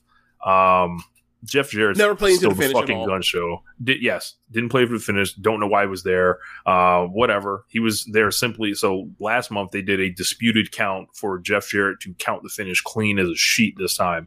When I saw this, I was like, the Street Profits have to go to hell now, right? Yeah. Like what? What else is there for them? They should have switched the titles to the Street Profits, and I'll say have. it again: Especially the better, the after- better team is the Street Profits out of these Especially- two. after that entrance. When they come out with the with the cheerleaders like you know everyone knows about Montez and Bianca's Bianca's marriage. Bianca came out and was the best fucking baby face you ever you'll ever see in front of her in her home state. They loved her to death. She came out in fucking chaps. We'll get to that in a second. But they come out uh, the Street Profits come out with with the Titans cheerleaders. They're wearing Titans colors they have the Street Profits uh logo in the shape of the Titans fire uh uh pin logo. We're good to go. We're ready. It's time. Right? Like I understand that they've been tag champs before, but these are the unif or I don't know, they're not unified, but they're the double tag uh things right now. It's a double tag match or whatever else the Usos have had these belts for like 300 and something days, like 370 some 70 something days or some shit like one sets one sets of the belts. I don't know when they won the second one. Don't know, don't care, not gonna get into it, whatever. But they've been the champs forever. They're stale as all hell. They've been out in the sun. They've done this forever. Like they're just goons right now to just make Roman's matches and the main event worse at this point. Like, they're never to make either one of them a single star. They're just a great tag team, and that's what they are right now. And there's no shame with that. But at this point in this stage in the game, if this were any other promotion, we'd be saying they, they've done this for forever. We can't, like, if they're going to be the champions again, it needs to be for a short reign to put over the neck, to get over new people.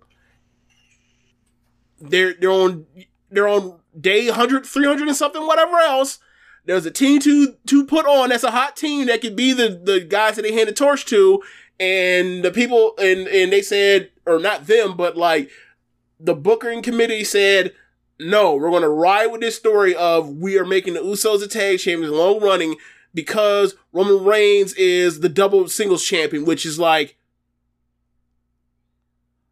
why that doesn't that that doesn't add to Roman Reigns' star power whatsoever. they can just bring the fucking Usos out. Who gives a shit?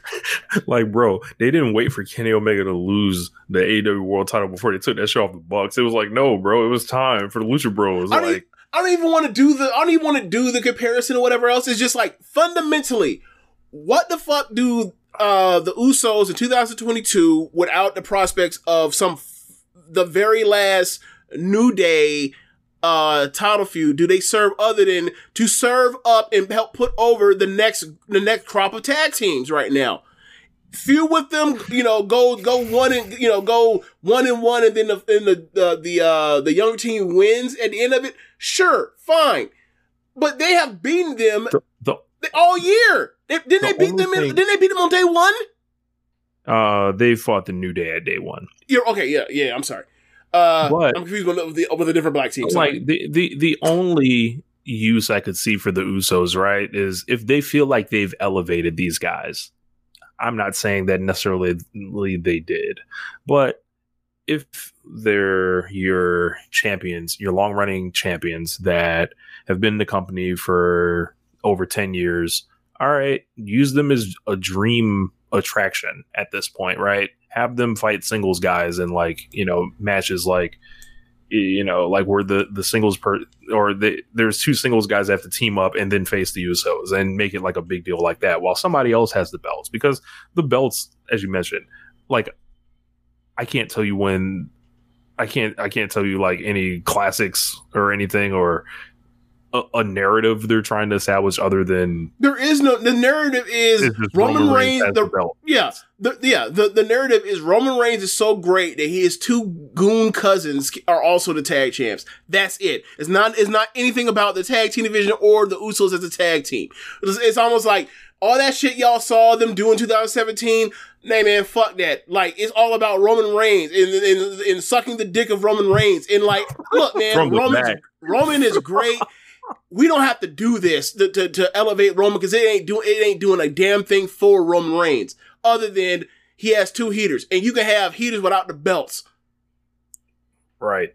Um so yeah, just a just a all right match. um Double J was the gun show though. Um and still capable kind of as we saw a day later. Um SmackDown Women's Championship match. James, I have two packs ready. I've been talking about two packs tonight. And James, all I want to know is why won't they let Liv Morgan win? James, Uh, I'll throw it up. I'll throw up the lob. But Rich, they did let her win. What are you talking about? She beat Ronda Rousey one, two, three in the middle of the ring. Well, you see, James, winning and losing goes beyond what the finish says. Was this the action of a winner? Was retaining the championship by stupidity of a referee like uh something honorable, something to be proud of? Was Ronda Rousey being too dumb to realize her shoulders were on the mat after Liv Morgan threw some of the most terrible strikes that I've ever seen in the history of wrestling in under a five minute match? This thing was a disaster. But but Um, but Rich, Ronda's not dumb because Ronda made the person tap out before she actually like got pinned. She got fucked. Rey Mysterio in 2006 thinks he was strong, but compared to this, Yeah. like Um. this is a geek this is um I, I don't I don't know how they keep making the bit better for me, James. Like if she would have just lost in three minutes and got squashed and Ronda turned heel in the process, that would be less damaging to Liv than what this was. Because at least This- that'd be like martyr booking. this would be like this is like oh y'all really don't believe in her y'all Yeah. really have no confidence in her. This is the type of booking that makes people not believe in the baby faces anymore because this is a geek. This is like um people keep gassing this shit up and they need to stop. And all this is this is just another reason to not be proud and to realize why liv morgan will never win. And pe- people just they're they're just so happy she's the champion, but it's make believe. It's not real. Like, look at this offense that that she was able to land in this match. She she okay, so in like a four and a half minute or nearly five minute match, she probably had like two. If we were to, if we were going to like uh, judge this like a UFC fight, right? Like she probably had two moments of significant or significant offense, right?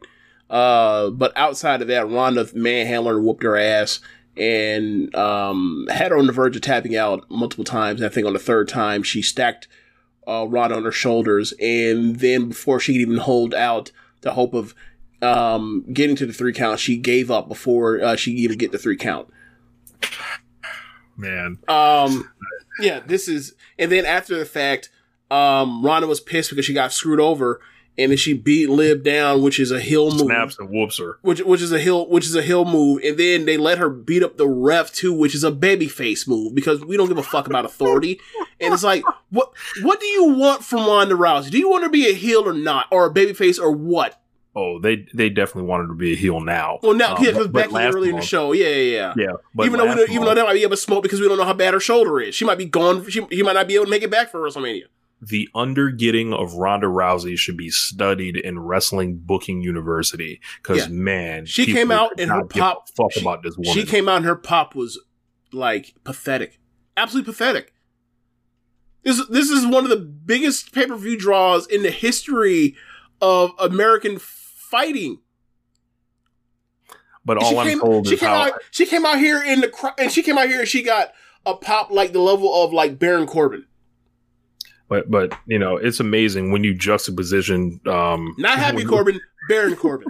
when you talk about what Ronda was when she entered this company, and all I'm told is how much WWE cares about the women, how well they book them, how how well they you know do all this stuff. But like Ronda comes out, and no one could give a fuck in 2022. Yeah, no she- one has an answer for this. She's killed off. She's, she's killed off that much of her goodwill, and she has killed off.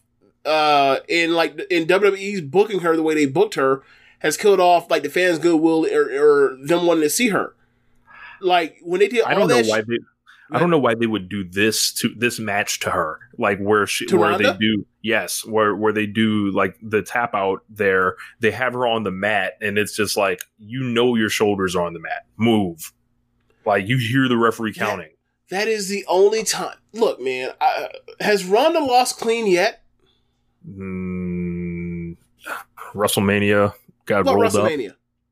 WrestleMania, she got rolled up. WrestleMania 35. Um, that was a disputed finish. Remember, her shoulder yeah. was up. Yeah, yeah, they did that. Um, let's see, they did the the Charlotte cheated this year. She's not been being clean. Yeah, and and you're wasting these losses on her. It's like, yo, stop the fucking the fantasy, stop the bullshit. Um, have Ronda go over Liv, finish the experiment, let the people cry because I, I guarantee you they don't feel better about it unless they're just you know. I won't even make further derogatory comments towards them, but Look, oh, go ahead, go ahead. Sorry. yeah like just book like it makes sense like like make it make sense like you want Ronda to be champion she's a big star right but They don't have this problem booking Roman as a heel. Now, do they?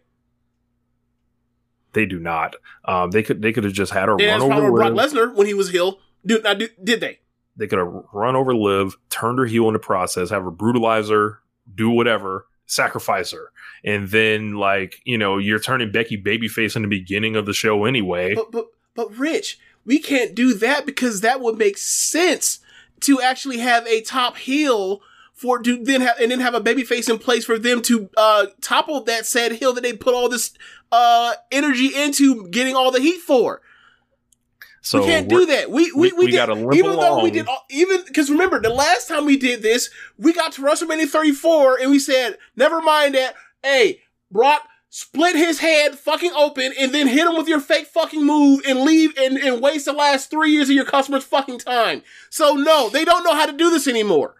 They don't. They- they they would rather carry on and with a limping lame duck champion to go forward and it's like well why like and now, and then Ronda no, gets no. the storyline suspension after she goes away Right. so it's like She's wh- carrying this belt like a fucking geek and, Now- and it's it's now wait till Charlotte shows up. it's it's amazing. Like I, I couldn't script this. The the the philosophy of Liv Morgan will never win. I couldn't dream of it- of it going better than this. And she's won the title, James, and I'm and I am the one that is still correct. Imagine that. Like it, it's really Take hard your- for like Dakota. Kai. Oh, look, you people in the YouTube comments, take your L's, open the packs. Look, It's it's for you. it, it is really hard for Dakota Kai to show up on WWE television and not and not be the biggest geek in, in the division. It's really hard. And they have managed to achieve this with Liv Morgan. And at least Dakota. Kai is a good fucking wrestler.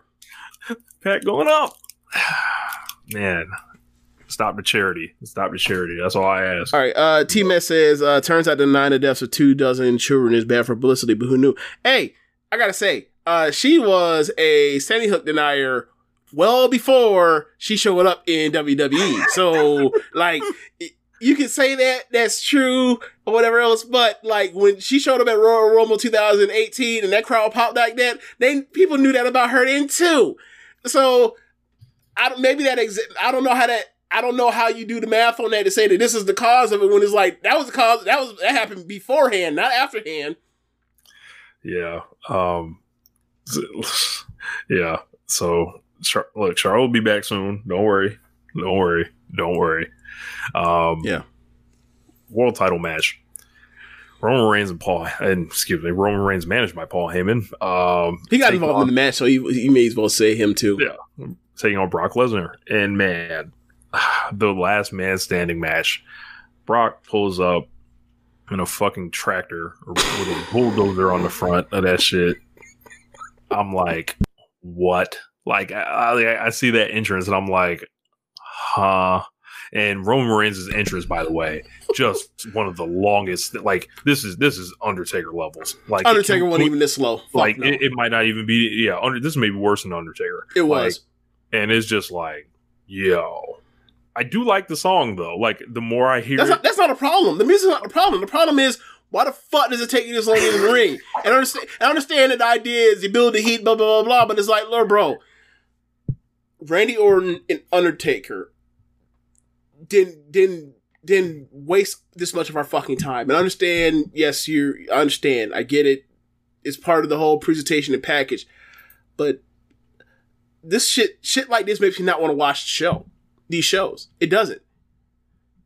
Like there was a lot of instances like the, the long the extra long um runway uh like when the riddle stuff happened with uh edge coming out where it's like especially the, with the entrance being like crooked to where it's like it, it goes straight out and then it like it goes at like a uh i don't know um a 45 degree angle to get up into the the entranceway and like where people are like because it's people are trying to run or whatever else to see the time up like when people are coming in they can't see because there's a crowd in front of them from whatever from the vantage from the ring to actually the the entrance. And like there's a whole lot of they'll be coming around the mountain when she comes. They'll be coming around like when you like if you watch like uh when riddle and um seth met at like the junction point you can see seth is clearly like jogging at like such a slower pace than actual like real running because he know because he doesn't know when like all of a sudden like he's he's up on him and he's running at full speed and there's no time to stop and we end up looking like doofuses on on on air. So like it was just a lot of mishaps like that. But like that long ass ramp, like, hey, bro, I remember they used to do this at the Royal Rumbles, whatever Carts. else.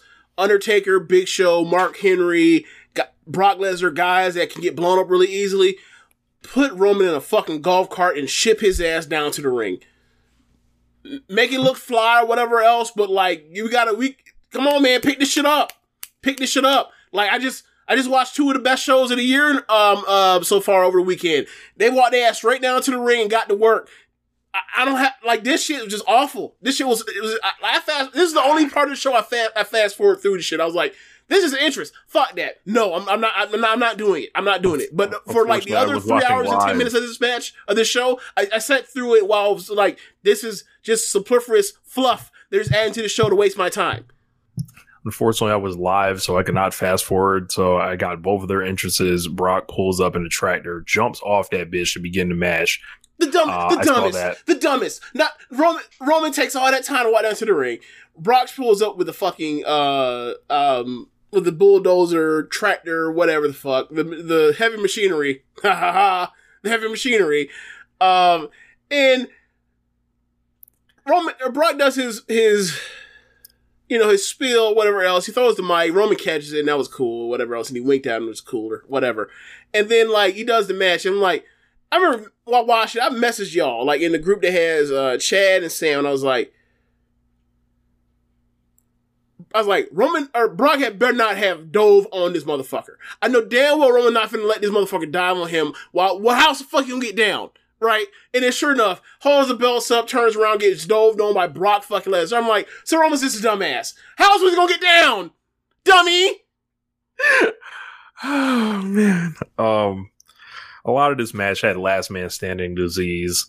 By that I mean lots of waiting around, standing, counting the same sequences that you've ever that you've seen in every single Bro- Brock Lesnar Roman Reigns match, just hitting each other with big ob- objects, steel steps, chairs, whatever they could find ringside, um, just waiting and I was like, man, aside from small changes in their appearance, if you were to chop up every match that they had that wasn't WrestleMania 31, you wouldn't know the difference um, in all this.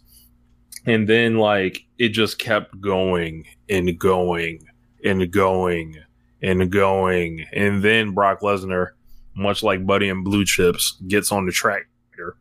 Um, and then decides I'm going to start moving the ring around, and then like Now, uh, before you get there, he puts Roman into the, the Oh, scoop yes. part.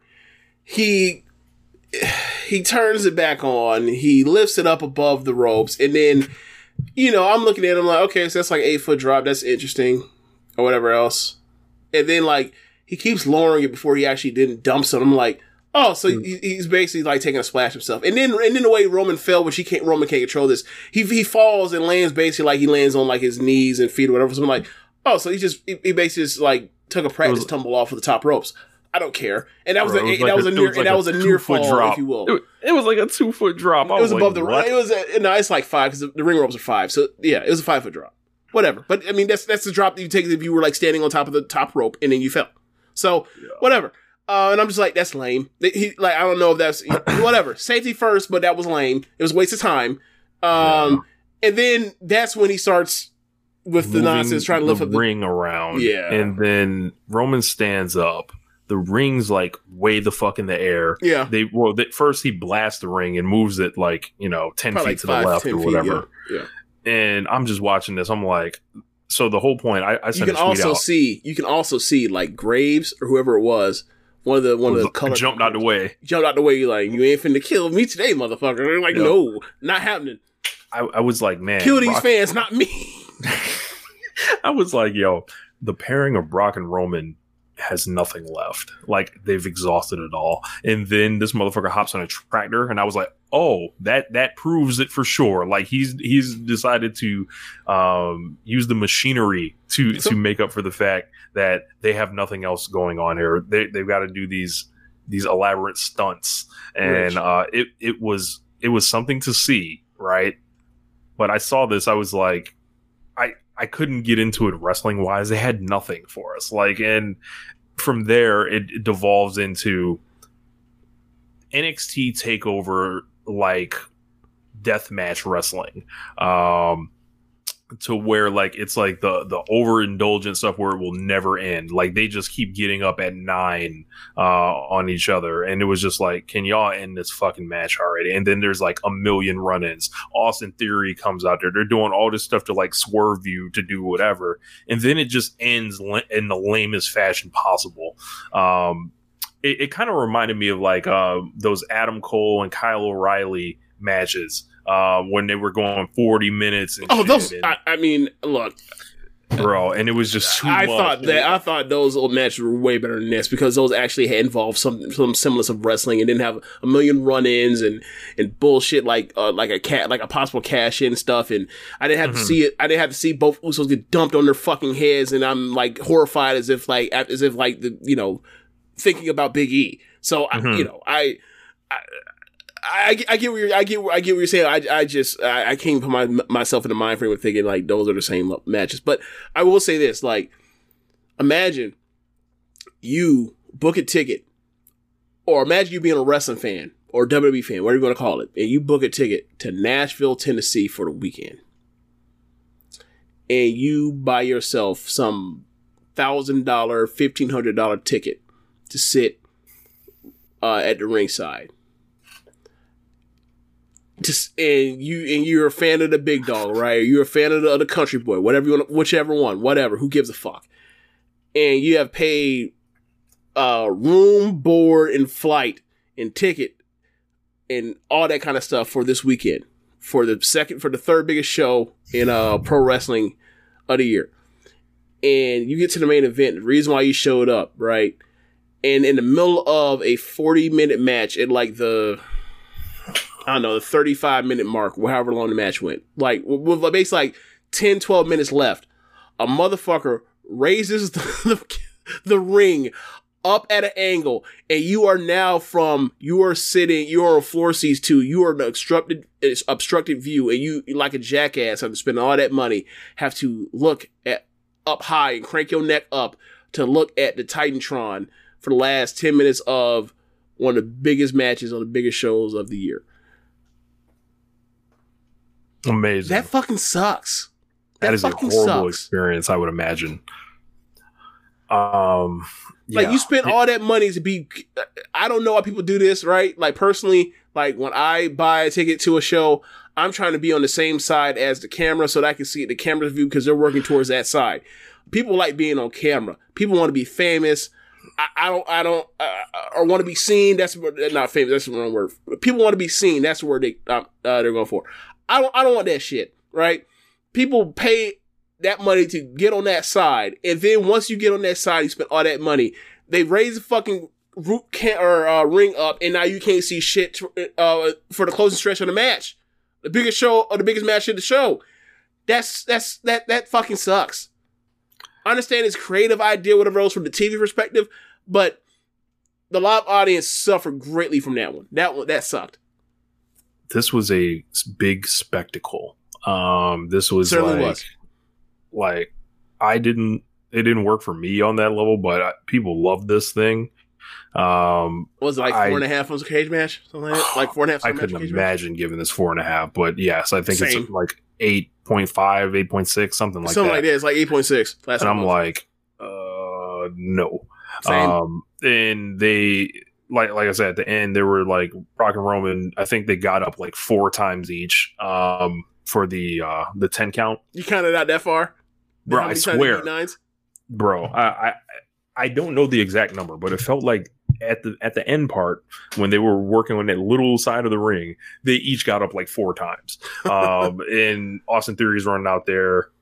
And it's just like he gets hoed completely. Um, the Usos are getting dumped on his shit. Paul Heyman is getting slammed. He got F five like- onto a table, which like, look, I understand they have billed this as the last Roman and Brock match. Uh, I I'll believe it. I'll believe it when I don't see it for the rest of my life, whatever. But like. Roman getting or uh, Brock F five and him like I don't look. I, there's nowhere else to go from other than put him in a shark cage or put him up on some scaffolding, right? Right? There's nothing else. Uh, Only other thing to do with Heyman is put his ass up so over high, so the, the threat of him falling through or falling Yeah. off. Uh, there's nothing else to do. So, like, if I were, so if you, so if you were to believe them that this is it, this that they get a good enough job with Heyman to say, all right, this is it. There's no way they're doing anything more with Heyman. So um, they bury Rock just ends up buried a bunch of uh, Yeah, other shit, yeah. and it's then a like they just count. It's a, it's a they last count to 10, with, with him like- standing on top of shit that he's underneath, and it's like, how is that legal? Why would This ain't why, no why would the ref count that? You, why would the ref be able to count that? Uh, Like you Ain't- dumping shit ain't on no- top of them and they can't get up? Fine. You you standing on top of said shit that shouldn't be able to go. yeah, I don't, I, I don't know, like, but but it ended really quickly, and it was just like it was over. Like they just counted them out, and Roman Reigns stand on top of them, and then I'm like, wow, Roman Reigns wins again. Black And Shaper. Black Shaper Jr. said the Usos carried out Paul like he was like he was Bernie.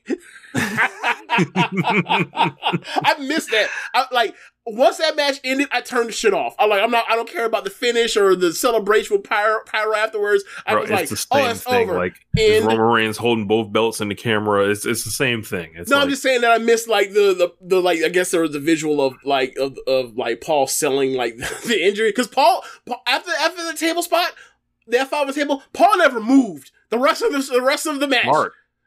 Right. My- my one- my job is done. Yeah, I'm just saying I missed that part because I probably would have popped it in. Like the idea of he's out here, you know, oh my god, I'm fucking dead 20 minutes after an F5. Like that's funny.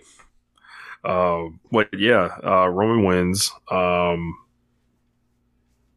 I don't know where you go from here. Uh, I guess he's uh, facing uh, Drew McIntyre. Um, yeah, man, Triple H trick y'all is just Roman must pose. Um, shout out to Blue Haven. it's the same shit. Um, I, like I said, uh, big spectacle. People say it's a very fun match. I watched it. I was bored through like a lot of it, and then I just watched all the shit happening. I'm like, they are going so far to try to make this epic, and it's just not gonna fly for me. I don't know what I'd rate it. Um, because one, like, it's hard. It is a pro wrestling match, yet it certainly was not a pro wrestling match. you know what I'm saying? Like, I, you know, I always struggle with like matches like this, where the, whether it's like Stadium Stampede or whatever nonsense match that you know that people are coming up with to you know Blade or whatever else. So like, I always struggle with that kind of stuff. Um. I don't know, man. It was it, it like it wasn't I it wasn't bad. It went long. Um, there were times where I felt bored while watching it. Um, at times it felt re- repetitive when like one of the near falls was Roman, you know, running, you know, runs a belt shot, a running belt shot, and the Brock Brock gets and then he's like, "All right, I got the answer. I'll use the other belt, and that'll work." It's like, do you think do you think one's made out of like cotton candy, and the other one's made out of titanium? Both of them, neither one. Put that shit down. This, shit ain't gonna work. Um, I, I don't know, man. Like, it was fine. It was fine. It like was it worth the time that it went? Absolutely not. Yeah, so they could've wrapped you know that's kind of that's kind of where I'm on it. Like I don't really have a rating. I, I dread saying this. I would have to watch it again to give it a rating, which means Oh my I ain't gonna, God. it, which means it ain't never getting a rating for me. I Ain't ain't watching never this shit getting ever rated. again. Hell no. Hell no. you kidding me? Becky Lynch versus Bianca Belair. This opened the show. Um, Bianca came out tasseled, you know, ready to team with Matt and Nick. You know, um, Becky came out. Uh, I think she was in some type of orange get up, um, if I remember right, orange and red or something like that. It, it was uh it was various colors of orange and red and yellow. It was very SummerSlam SummerSlam colory, yeah. Yeah. Yep. So uh, they came out. It was still like daylight during all this, so this was Yeah. pretty cool. Uh, they worked really hard in this match. I thought um, this is this was cool. Um, this was Bianca. I- Just watching them, I'm just like in awe of her, and just seeing all the abilities that she has, strength wise, speed wise, moving side to side, which is a, a, a not really talked about aspect of Lateral quickness. yes uh, of wrestling because you know a lot of people just move in straight lines and shit like that and forward backward but you know the side is or avoiding people. Like she's got a combo i think unlike any woman in this country's history like personally. Um and i thought she was excellent in this match. She really I, this kind of felt like a good john cena match uh, for me like Mhm. and it, this felt like a good John you like Cena match. like crossbody? Yeah, like I was like, man, that's like that. That feels like it's Cena. Like, and I she like I thought it was great. Um, and I saw this match and I was like, damn, like they they were creative down towards the end. There there was a little bit of sloppiness, but it was like you know enough to it wasn't enough to throw things off. But um, I thought this was a really good match. I'd probably go like four stars on it. Um, I think that it was much needed closure because despite the fact that we were supposed to act like she didn't already beat her at WrestleMania, SummerSlam was the place last year that they did all this Mhm. shit and they wanted to make it like a nice round number. Mhm. Um, after that, um, she, she basically gives her the KOD, pins Becky. Um, after that, you know, they shake hands and all that. And then the person who carried the industry But wait, wait, wait, wait. wasn't the finish like uh, Becky was going for like a second rope manhandle slam? It gets turned into a second rope Spanish fly. fly. and then the Spanish fly transitions into the KOD, right? Yeah. Yeah. yeah, Okay. Yeah, and then the, Oh, the real person, quick, let me let me get my let me get my two cents in here. yeah, I thought the first half of this match was was all right, and then like the last half of the match was like really great. And like I'm with you, I probably give it four flat. Um, I think that it's in a weird way. It, it the same. It kind of has the same thing, even though like Becky had an injury in this match. Like it reminded me a lot of their match at WrestleMania, except the match at WrestleMania was just better.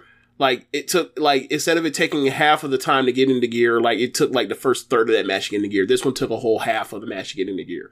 Uh, but yeah, so like I gave that match four and a quarter. I gave this match four. But either way, um, great match between uh, another great match between these two, and like for all the people that have said shit about Becky Lynch and like they don't think she's actually a good worker, is like all this woman has done since she came back from dropping an album is have good ass big matches. Um, so like she better than Charlotte at this point. of late or over their careers. I would say of late, like Oh, abs- You know, of what- late, what- what absolutely, like I guess since she dropped the album. absolutely. Like Charlotte has one great match to her name this year, I think, and that's a match with Naomi, and I gave that four stars. Um, but like Charlotte has been a fucking mess in the ring the last like almost two years, year and a half, something like that. Like just like her like her bust rate is like just like shocking for somebody that like has been as good as she has been like for like probably since 2014. Hold on, Jenny Buss's Twitter got hacked. What happened? Please let me know in the comments. Um, Uh, so yeah, like I just um, like Beck. I, I think that oh you know, no, not the PS5, not not that one. Y'all playing right? So um, I I don't know what to do with the Jenny Buss got a hack thing, but uh, I just think like over the last uh. With Becky, anyway, like I think that she has answered a lot of critics that were like really hard on her at like post WrestleMania 35 and everything, and like she she came back and like she she is I feel like she shut up a lot of people. I really do. Um, now uh, I guess now we can move on to um the after match after Yeah. post match stuff. So the person who uh, carried the industry's music hit, uh, her unrecognizable music. Um, They popped for it. They did pop for it. They did. I heard and I was just like, this is soul crushing. Like like that. Oh, it's just like, bro, what did they got to do to get her some new music? You know what it reminds Um, me of? It reminds me of the Seth music before the music he just got with the with the um with, with the chance thing that you can do because it's Mhm. like when he was like the cult leader. Like it's the Yeah. same thing. Like is this just generic like placeholder music? It is like Bayley never got her placeholder music or never got moved on for place, placeholder music. This is what she has now, and it's like this sucks. Yep. She comes out. She Takes wearing forever to get white. to because it's big ass entrance. Yep. Uh, and then after that, Dakota Kai comes Oh, out. sorry, sorry. We forgot the whole part. Becky, I didn't know she separated her shoulder at the time. Uh, but Oh, like, yeah. Becky at the end was like, "This is the better woman." Whatever. She cut my hair. We went through all this shit the last, you know, year or whatever else. But like, she's a better woman. I have been bested. something that like this is also another part when you talk about the Charlotte stuff. This is something that Charlotte would never fucking do. But um, I have been bested. I have been beaten. Whatever. Um, I couldn't. I couldn't pop. You know. And she shakes Bianca's hand, and like Bianca makes a face like she made the face like this when Sting say like, "If you screw me, I'm gonna get you," and she's like, "You better not." She, you better not fuck me when I when I shake your hand. And she shook her hand, like you can see Becky, like Bianca, like really wanted to embrace her, and it was really cool. And then, um, and then like Becky left the ring and she went out towards like the scorekeeper or the uh, time uh, keeper's table uh, exit to get out. And um, then Bianca, uh, ba- Bayley's music hits. Yes. Um, Bayley's out there.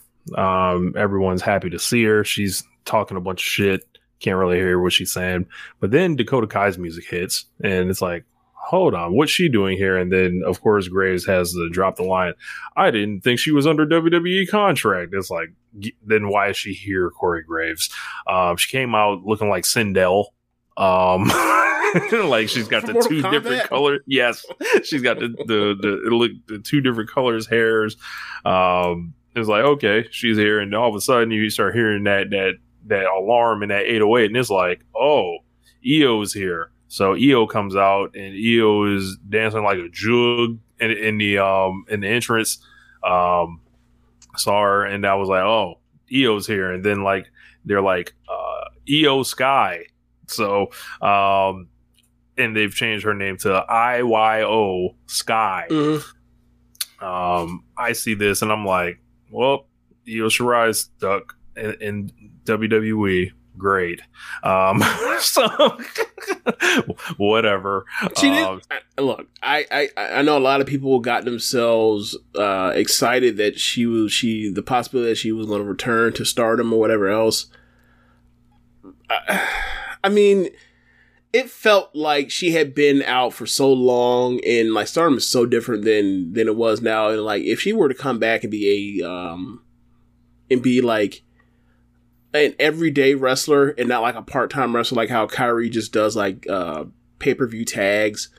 I don't know how that's going to go because like she has never been in Stardom and wasn't like the ace. So like she comes back, like while the locker room has that respect for her, the company is so is in such a different space where they have fans that are like that aren't that don't really have any attachment or maybe you don't even know who Io or Kairi is until Kairi just came back. So it's like you know you have to reintroduce her and it's also like all right so what is so what does that mean for your like your three year you know your three year plan if you will right like Mhm. throw that shit out the window if Io shows up but it's like then you have to like do so much stuff to get her reestablished and over with this crowd and this new fan base that you never had before like so instead of so like it's not it- it's not i'm not heartbroken i would granted like there's i would love to see another her and mayu match or her or thunder rock um reuniting or or Threedom being back together i would love nothing more than to have that i might even look right now am on my phone or like am on my twitter account like i got Bun B, Pimp C, Big Boi, and, and Andre from International Players Club, like as my header. That's I've had that shit for years. That might come down if Threedom ever reunites, right? It might come down to put up. Yes, I'll turn it to that. that I'll turn. I finally turned it and reach my final form as the Joshi fan that has that, that has headers for jo- other Joshi on. I might I might complete the transformation finally. But that being said, like I'm not broke up or whatever else. Cause like Io didn't seem like she really wanted to leave. She just wanted to be on the main roster and they never wanted to put her on the main roster. Now the person that wanted to put her on the main roster is in charge. She'd be on the main roster. So she got what she wanted. I'm happy for her. So these three are together, kind of in a group. Um, they The new Threedom. yeah, yeah. They they wa- they walk over, um, you know, to, to the ring. There and they just stare down um, Bianca, and then Becky gets in, and they're face to face, and they all just stare at each other some more, and stare, and nothing happens, and then whatever. But this whole thing was about sending a message. Like they wanted to do an angle uh, to open up SummerSlam to have people go crazy, and man, they Triple H got them, got them like these people were starving. Like the, the way they acting online, like it's it's unbecoming right now. what they doing? It is it's not even the fans I'm talking about. It's the wrestling media. My God, wipe wipe the side of your mouths, please. Um, it's bad.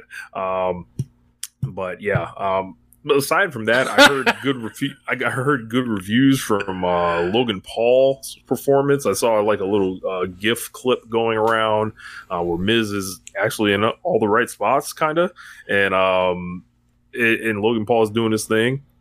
Heard that one over well. Look here, man. Um, they did this match, and people want to give credit to the Miz for being in all the right spots and doing everything that a motherfucker that has been on professional wrestling television for for uh, over a decade um, uh, should be able to do uh, as a prerequisite to be able to be on fucking pro wrestling television. Uh, so whatever y'all want to y'all want to the bar is that fucking low for for this person. Fine, whatever. Logan Paul went out there and did everything about as well as you can conceivably ask him to do, except for sell, a, except for do a decent looking phenomenal forearm. But like we're comparing him to doing AJ Styles move, and AJ Styles is like m- maybe the most like depth and agile uh pro wrestler I may have ever seen. So we'll give him that. We'll get. We'll cut him that slack, right? Um, he he threw great strikes.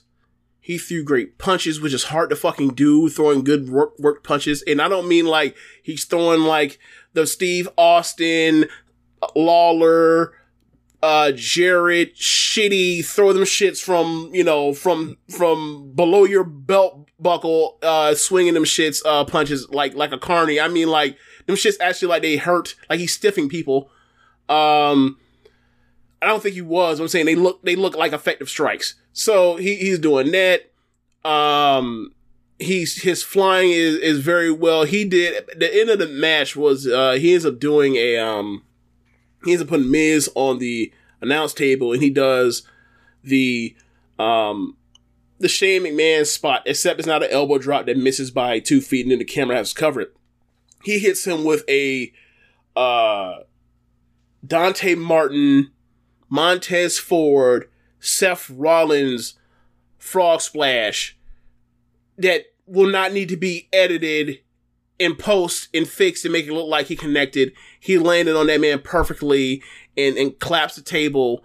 And, um, I gotta say, like, I, I, I really enjoyed this, but what I do appreciate is like the part where like we can move on like with Bad Bunny and Ronda Rousey and and Logan Paul and even McAfee, even though McAfee's like match he had later in the show was rough, we can move on from this idea that you have to like have all this experience and do X, Y, and Z and blah blah blah blah blah to to have a good wrestling match or whatever else.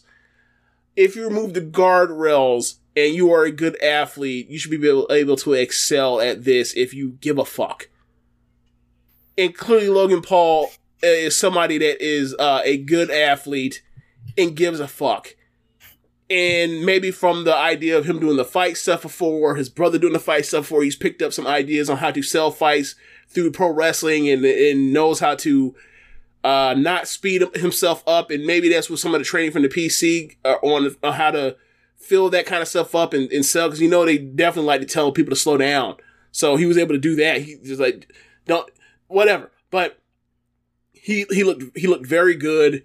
I'm not saying he's I don't I'm not saying he needs he needs to show up at the five star Grand Prix next year. I'm not saying that. I'm saying he looked good in the matches he's been in and, and impressive in a way to wow you. And it's like all this stuff we've heard over the years about X, Y, and Z and wrestlers being and da da da da da. It's like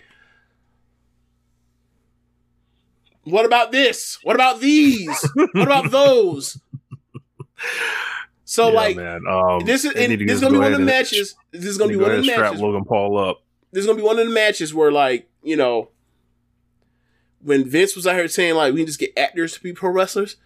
This is what he was thinking about, but like he didn't. But he didn't realize people want to see fly, like people flying around. He just wanted to see. He thought people wanted to see you know, people sell and show emotion and hit big power moves. Like, no fool. You want to see people be athletic, and Paul and, and, and Logan Paul is athletic. Look at Logan Paul being an RLPWer. It just never fails. It always Sort, works. sort of. It sort always of. works. Moves, baby. I don't. I- I don't think he's Saya Kamitani necessarily, but like he he does he does his fair share of jumping off of shit. um, you know, strap him up. I- I- at some point, why not? Well, I mean, I, would love is, to see it. I think this is his first time like not getting booed.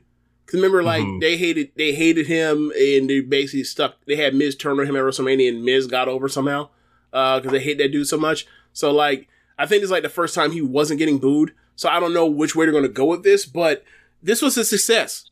This, if the idea was we want him cheered and we want Miz booed, this was an absolute success. They did the thing with uh with um Brewhaven says, "Give Paul the Dragon Gate six man from Supercard Honor 2006." That was great. you want this get, get to that man a get that man a copy of Super J Cup '94. But like, see, you gonna do all this shit here, you know? But yeah, um, this was this was a success. Like this was, I mean, we'll get into it uh, in a second, but like this was definitely better than the McAfee match, definitely. But like as far as like people giving that pra- praise to the Miz, it's like, what's the point? Why? This match was There- this, I- like if you want to say if you want to say like okay, someone had to lay this match out with him, I guess. But There's like we ain't, we ain't never seen no match with Miz that involved this like kind of layout of, of of fun stuff. So I don't know where you get at coming up with that one uh, outside of like the Ciampa stuff and the Marie stuff and the finish. There is a forever crusade that is going on to legitimize the Miz as this person As a worker, as a worker that has been on their screen for 20 years they have to defend that like all the hours that they've spent watching him wasn't for no reason he's good he's actually really good like that's there's a lot of that energy on that he's not. But that's not even the point of the Miz. That's not what the point. Miz wants to do this shit. He wants to wrestle the celebrities or whatever else. He finds that to be more entertaining. His idea wasn't to come out here and go hole for hole like he's fucking Ricky Steamboat or or Pete Dunne. That's not. That never was a thing with him. I don't know. So like you guys giving him this props, he don't care about that shit. if you want to get props about like he's a great character, a great talker, that shit he actually cares about because look at what he look at what he's good at. it's funny so what we have next Oh, uh, I I don't have the card up, but I think after that was the Lashley match. Lashley, the U.S. title match versus Theory. yeah a squish Yeah, it's like a five minute squash. Theory hits a um survives the onslaught by hitting a couple rolling moves, like he hits a rolling DDT. Um, basically finishes matches. He tries one last roll in, and when he goes for a rolling cutter, Lashley picks him up in a, in a military press, uh, s- slam, a military press position, and basically like drops him down and then puts him into a hurt lock, and he has to tap immediately. But I will say this: before the match, Lashley's interest was basically like at that junction, uh, that, at, the, at the crosswalk or in the entrance out at the aisle. Like that, cro- uh, they put him on like on this pedestal thing, and um, this is like right at like sunset, so like it's starting to get just a little dark. So they have him on there, and he's basically you know he's flexing and you know or whatever else, and then he does his pose with the arms folded, and then he does the you know the point, and then the pyro goes off, and I was like this man looks like a black superhero. This is fucking awesome. I, I, I gotta say, this fuck, this shit looks fucking awesome. Like he looked like a goddamn star. Like you, you know, we always say something about Lashley. Like we're glad that Lashley gets pushed. He always works hard. Blah blah blah blah. Like I don't really find him ultimately that compelling outside of what he has other people say for him or whatever else. But like, if you want someone like a star, look no eh, people you know starting performance and people look like stars whatever else look no further than they put that man on a fucking pedestal in front of 30,000 people on one half of a stadium no that's on the side of the stadium you saw and pyro went off. It looked fantastic. So yeah. I, am gonna have to check that out. Yes. It's, it has to be a gift. That shit was too memorable to not be a gif or, or a meme somewhere or a video of it. Gotta be. Um so uh i'm trying to think what else was mysterios. So, oh my, okay, so it's uh, what's Judgment Day's name of the uh the, the faction with Rhea and Finn indeed and, and uh Damian Priest. So it is Finn and Priest versus they're called the Mysterios. I was disappointed. Not Los Mysterios. Are you serious? Whatever. Whatever. Neither here nor there. But the, the Mysterios come down, and um, they have what is like ninety five percent a regular rules two v two tag match, and it's a no DQ tag match. So people start getting annoyed, and they're like, "We want tables because." It's a no DQ match, but you're working this straight laced, like it's a regular fucking match you would see in a regular rule setting. So at one point, somebody brings out a, ch- a, uh, table, or not a table, but a, a chair. Um, the uh, Ray gets the chair back, and then Ray, you know how you'll do like the the like the baseball slide underneath the rope, bottom rope, splash onto somebody.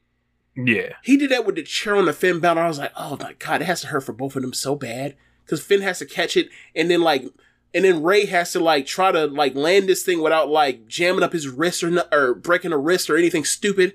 And it seemed like they were able to make that happen, which you know I don't know, but like Ray had got a hot tag, um, and you know Ray, you know, was Ray just fucking awesome still.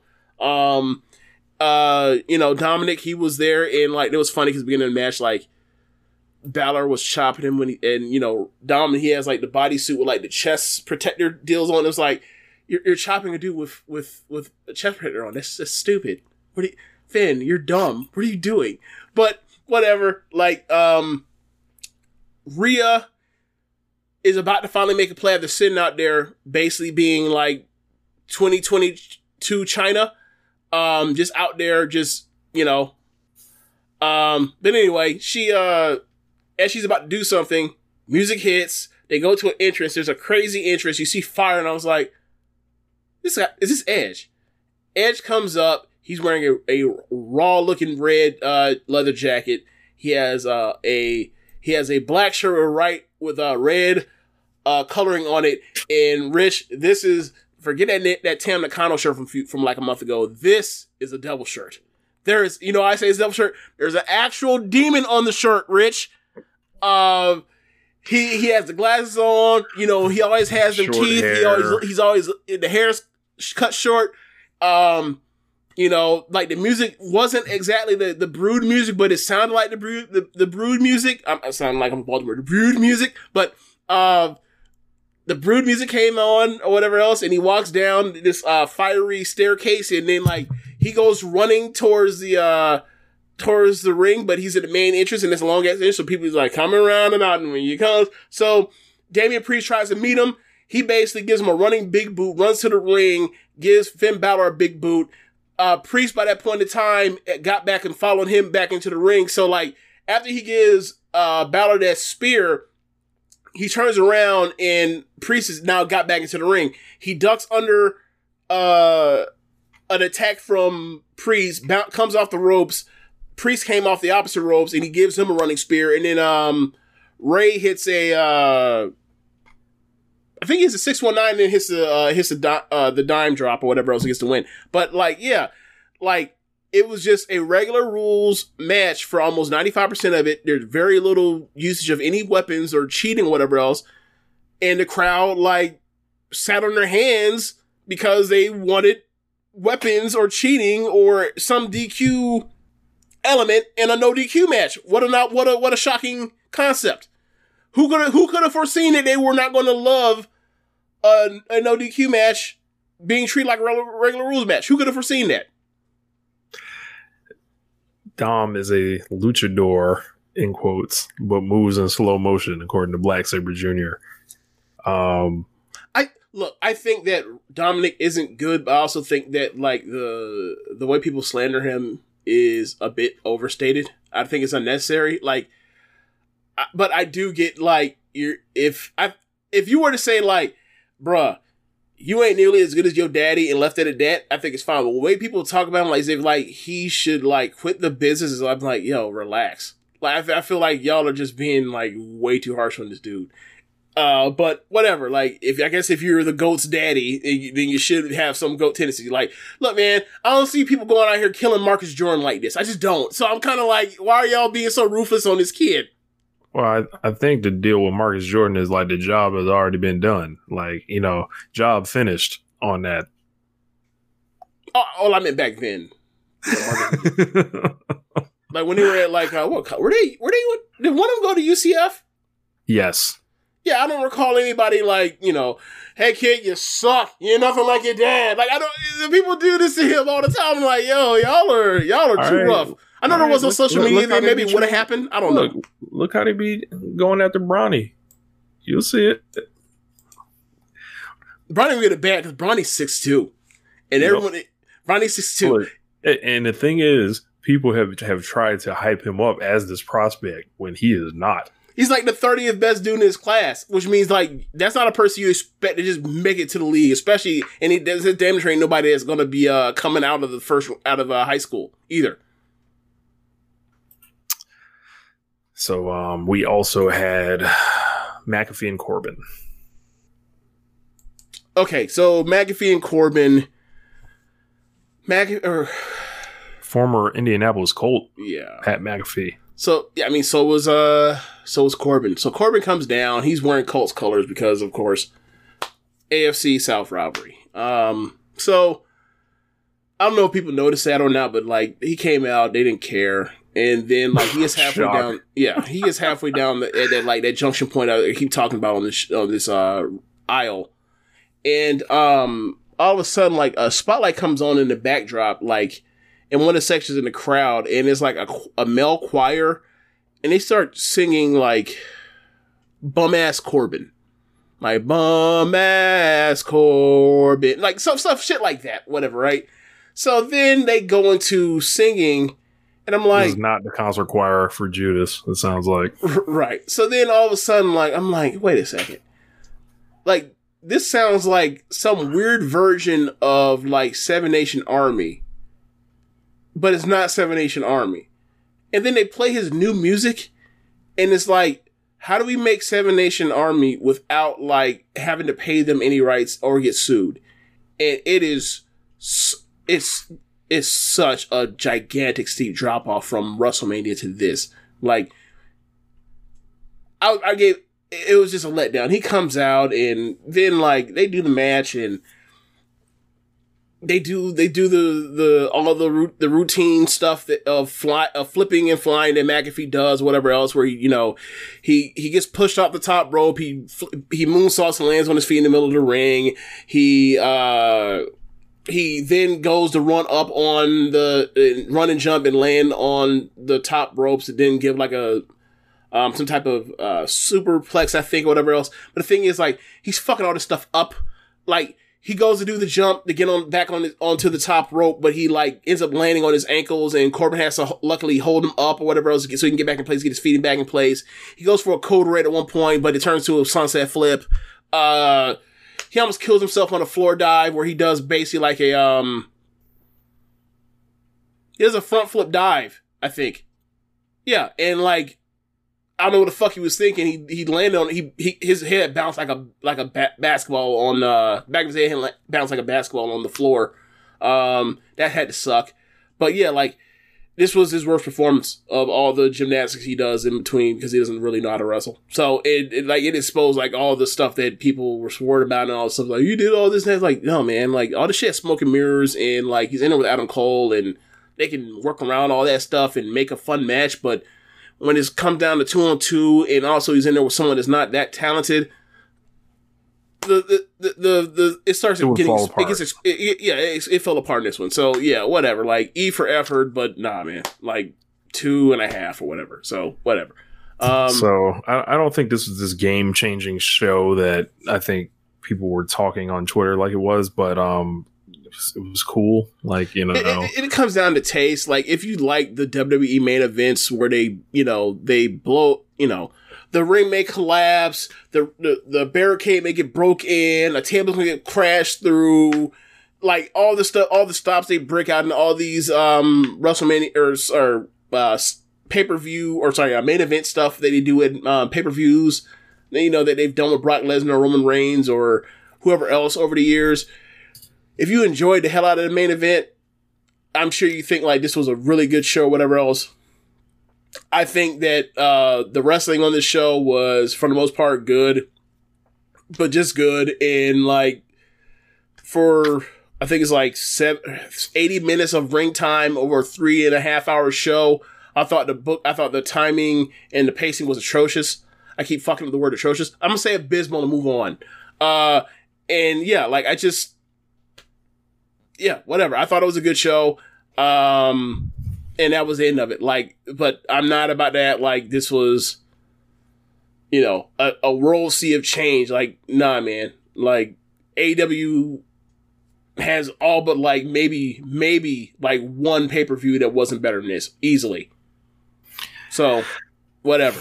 But that's the thing. Like, the bar is so much lower for them because they have the 40 year, you know, head start. They've got a lot. It's Like this is one of the things. Like, uh, like if it, like if Stardom put on a pay per view like this, I'd be fucking devastated. I spent I spent fifty bucks on this. The fuck's going on? Like you see the where the pay per view card is. There's not a chance the pay per view will, will be is- will be at that level. It'll be way better than this. Unless someone Yeah, break, unless everybody breaks their breaks, you know, have lower half injuries in every single match. I think we're kind of strapped for time, so um, the we're gonna kick the Ric Flair um last show. I watched two matches. Yeah, we're gonna kick that, that down down the road um in the Discord. Uh, I'll go ahead and give my thoughts on that one uh, if you guys want to log in. But James, hit the music.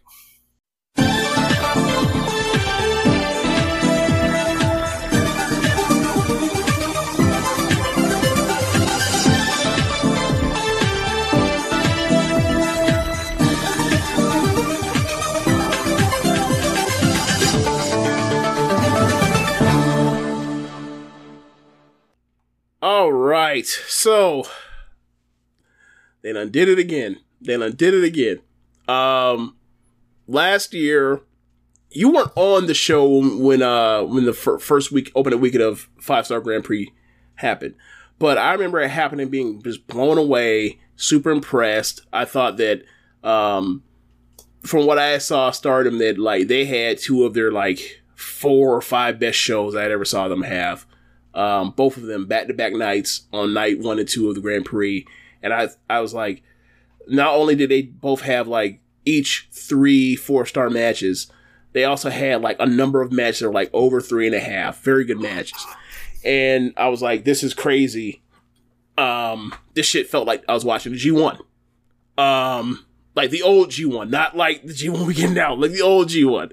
Uh, so this year, um, they basically did the same thing.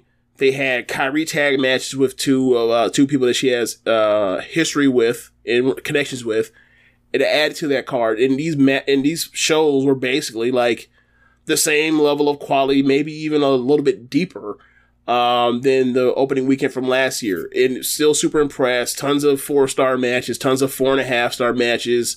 Um, you know, all the almost you know almost all the matches are, are good to, to speak of. So like I you know I don't know where you wanted to start, but I thought this was a uh, a fantastic weekend for Stardom again.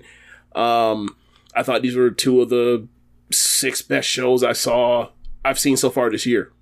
I saw uh, day one uh, in its entirety. I did not see day two yet, Mhm. um, but just overall, like day one, it was just like lightning. The 15 time minute time limit is just amazing. Um, they're in and out, and is like you, you can watch it and just you know, I, I wasn't really watching this to analyze like what star rating was on what match. Everything was just like really good. Uh, I would say. Um, and uh, there was some upsets. There was, you know, from Tons day one, there was like, um, That continued into day two, by the way. yeah, it, it was just like a lot of like establishing people like that. You know, I wasn't necessarily familiar with Ami. Um, this is one like second time I'm seeing Saki.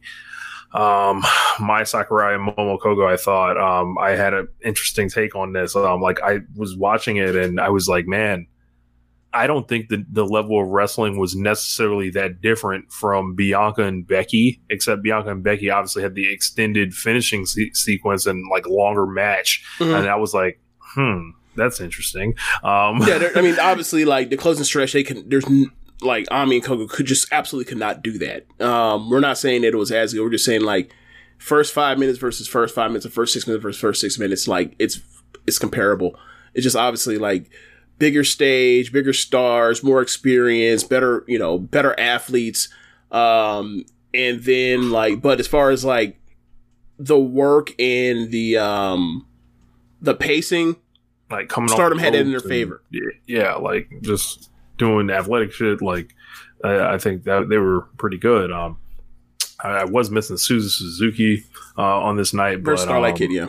yeah, uh, I, I really like this show. So um, I guess we can we can try to get through this. I know we're running. Yeah, I'm not gonna. I'm not gonna already. go. Uh, look, my my brain's mush right now. I'm not gonna go through any long rundown. Uh, I can give you the the results and talk about like what we what, what we thought of the match after that. I'm not gonna go through them. No, uh, pull out the the notes. I don't. I didn't write down notes, but uh, the the pre-show they had a pre-show before they got to open ceremony. Uh, the pre-show was a five person gauntlet match. Um, so they had uh hold on, wrong day. So they had uh, Raka versus Rina, Raka and Rena versus uh, Hina and Amasaki, and um, Rina caught Hina with a backslide and and then uh, flipped over into a jackknife cover, got the win. Uh, so then the next people out uh, to face um, Raka and Rena or Amasaki and Koguma. Oh, sorry, uh, Koguma and Hanan and um, Koguma ended up catching Rena with a Kuma roll, and the outcome Tam and Natsupoi and uh, Rich, you'd you'd have been sick from this weekend of Natsupoi. You you would have been sick. You would have been sick. So they come out, they do the to the Cosmic Angels music, they dance, and then like they're up on the entrance, and it's a big elaborate entrance. This is the entrance for the opening ceremony, so there's like big enough to fit 26 people on that on that stage. So all of a sudden they zoom in on on Mina, I'm sorry, on uh Tam and Natsupoi, and all of a sudden you see uh Hanan and Koguma have came from the ring and walked up to the entrance and have jumped them and attacked them. So they end up getting uh Tam in the ring with uh with Hanan. Uh Hanan or Tam is up beating Hanan with a bridging suplex. Then outcome uh outcome Momo and Saki. So uh is Natsupoi in there. Natsupoi ends up uh beating Saki with, with a rolling La Magistral cradle. And then um the last team comes out, another Oedo Tai team. Um Death and Starlight Kid. yeah, Death and Starlight Kid. And uh Natsupoi ends up uh being uh or pinning um finishing off uh Death with a uh her, you know, old gift. Uh so I get his three stars. Uh I thought this was after Natsupoi joined uh joined um Cosmic Angels, they did a main event on one of those Superior uh, tours shows with uh Tam and Natsupoi versus Mayu and Koguma, and po- uh, Poi end up pin- pinning uh, Koguma. Then when Koguma and Hazuki um, won their title defense against Mai and Marai, they said they wanted to challenge uh, Tam and Natsupoi. Um, so, like, they already pinned the champion. The champions want to avenge a tag loss. They challenged this new, uh, this new tag team. Tag team goes in a four person, in a uh, five person gauntlet and wins three matches in a row to, you know, to continue their momentum or whatever else. And they're going to meet on the 21st. I thought this was standard, good booking.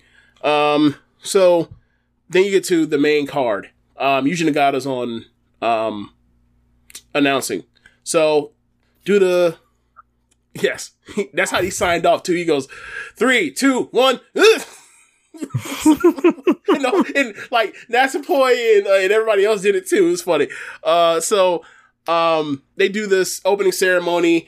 Uh, this year they, they didn't do like the everybody in their gear. They had everybody in kimonos and they came out as a faction. So like they bring out Cosmic Angels first. Then I think next was like faction by faction by faction. Second to last faction was um second last faction was Stars. Last faction was uh God's Eye. And as they're doing, they're basically going by like almost like ranking the wrestlers, basically like the faction leaders or the last people they from each faction that gets their name announced, and they basically walk down to their, you know, their marker. So like they ended with the last year's champion Shuri, and Shuri just sitting there just looking so just proud of, what she's accomplished over the last year, and I'm sitting there looking proud of her, just like you're just fucking the fucking best. Can't wait till you beat these bitches asses in this match in this in this tournament again. I can't wait. So uh anyway.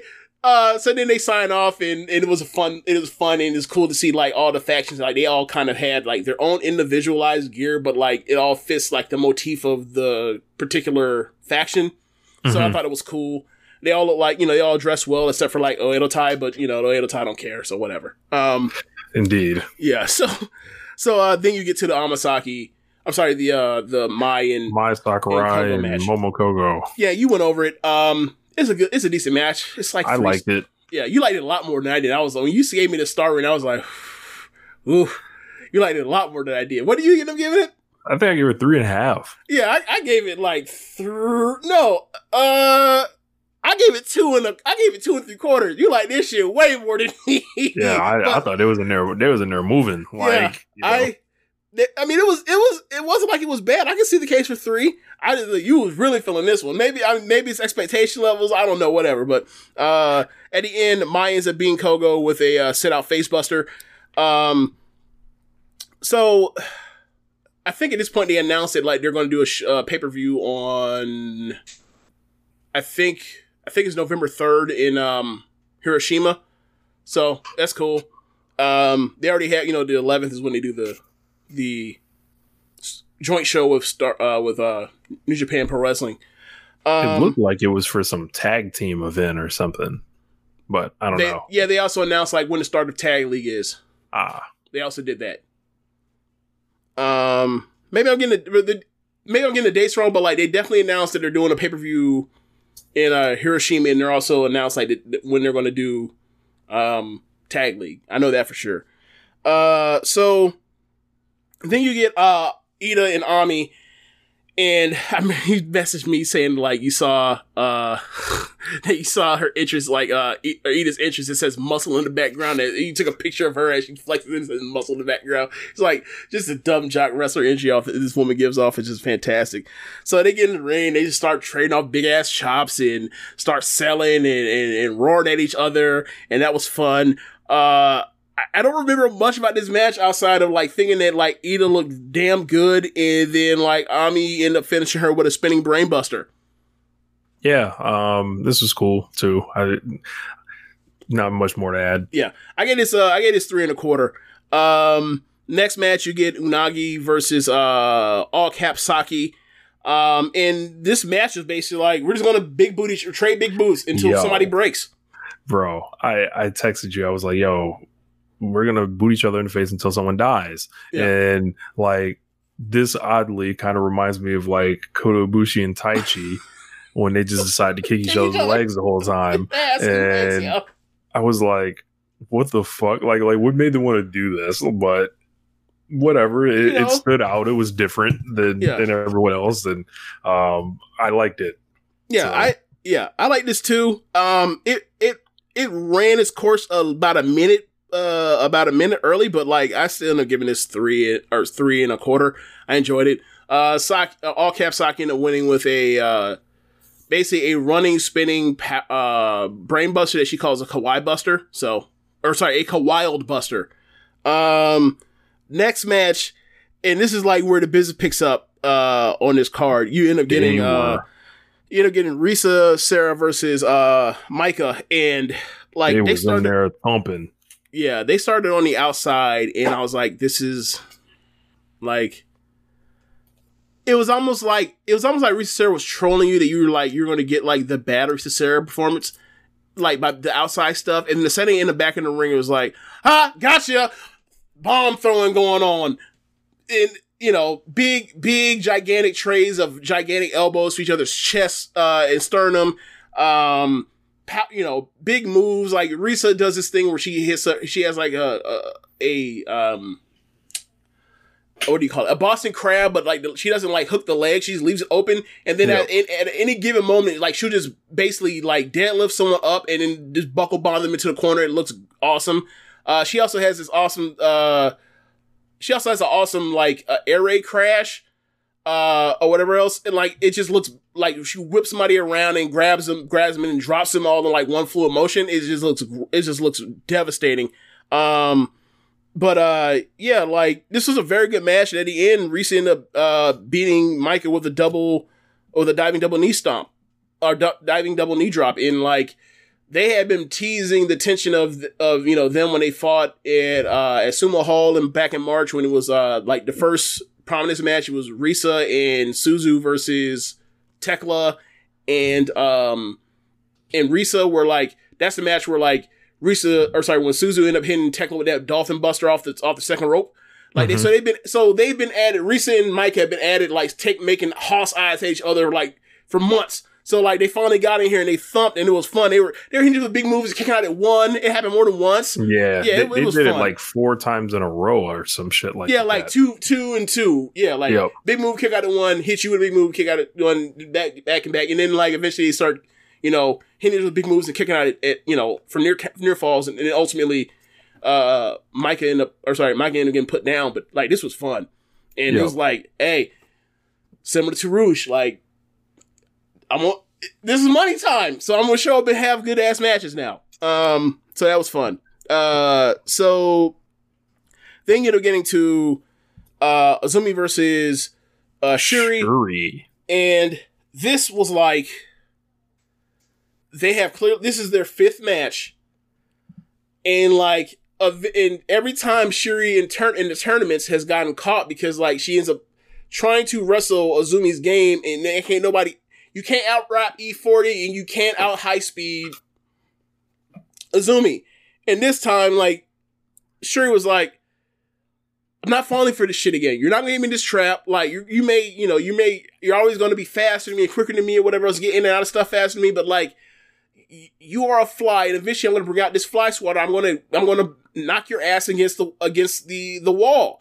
And it kept happening, and they, and then Azumi would get herself off the wall every so often with with big kicks and get a chance to try to, you know, put Azumi, or sorry, put Shuri in arm bars or else. But like, this match was very good and like it was a match where like they knew each other's tricks and have had this in like almost like this almost like trilogy wrestling. Where like this is the third match we're doing counters on counters and it was fun. I i you know um i gave this four and a quarter. I loved this match. I thought they were both fantastic Yeah, I think it's a little bit. I I think their match last year was better because it got more time. in the But- uh grand prix or their or the uh the um the, The Grand Prix. they had okay, the, okay. the Grand Prix.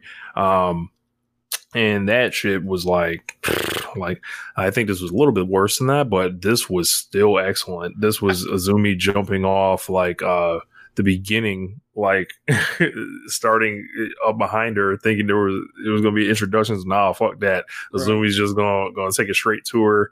Um, Azumi gave like a diving double foot stomp to to her off the second rope onto the onto Shuri who's on the floor. Yeah, yeah, it I'll, was. I'll probably say four on this, Yeah. and I- I, thought, yeah, Right, it, this was just it was just great. Like it's just I love seeing these two work together because Yeah. Azumi is like it's like this is gonna be the story of the tournament. Like people are trying to run the clock out on Azumi. You're only gonna be able to beat her for so much longer before she starts figuring all this shit out. Yeah, I, I, also think like there's this thing where like when Azumi gets the big upset over, over Shuri, like that just bumps it up a star, a quarter star.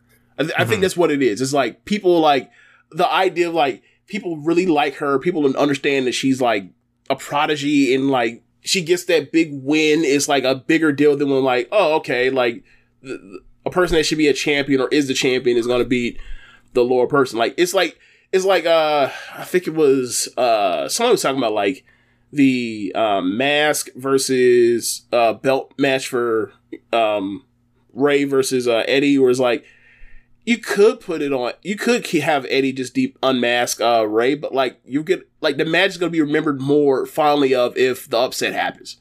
Mhm. I think it's kind of like that. Obviously, this match isn't that level of great, but you get my point. Like, it's a great match, and like it would have been made even more great if if the upset was pulled. Uh, but there were so many upsets on this show where you just can't give everybody upset. So, um, then you get to the uh the, ta- the Pretty much the rest Kairi of the tag. show. Yeah, the uh, you get to the um Kairi and Nanae Takahashi versus Kamitani and Lady C.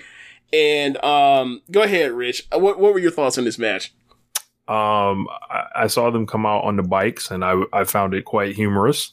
Um, I, I wanted to immediately like hit mute on a video and put rolling, rolling, rolling, rolling on, on it. I did not do that, but I watched the match. Um, I thought it was, you know, the. I'm trying to understand the get down of Kairi right now. Um, is it she like she's back for? Is she trying to restore the the feeling in Stardom, like to basically, you know, say all this shit's off now, or I don't know what it is, and she's bringing back her big homie Nanae, and is like, yo, this is how we used to do it, do it, or whatever. And then you know, Queen's Quest came out, and it was like, yo, this is a big match for them, and you know, these are like these are our people now. Um, I thought this was this was an awesome match. Lady C shows no fear. Uh, she, Lady C will not be hoed out here uh, by Nanae Takahashi. Um, they ended up losing, but you know that's that's kind of the game on this. Um, and I I thought this was awesome. Like, and then like I was kind of more interested in the post match though. Okay. So, uh, my thoughts on matches. I thought the match was very good. I'm giving this three and three quarters.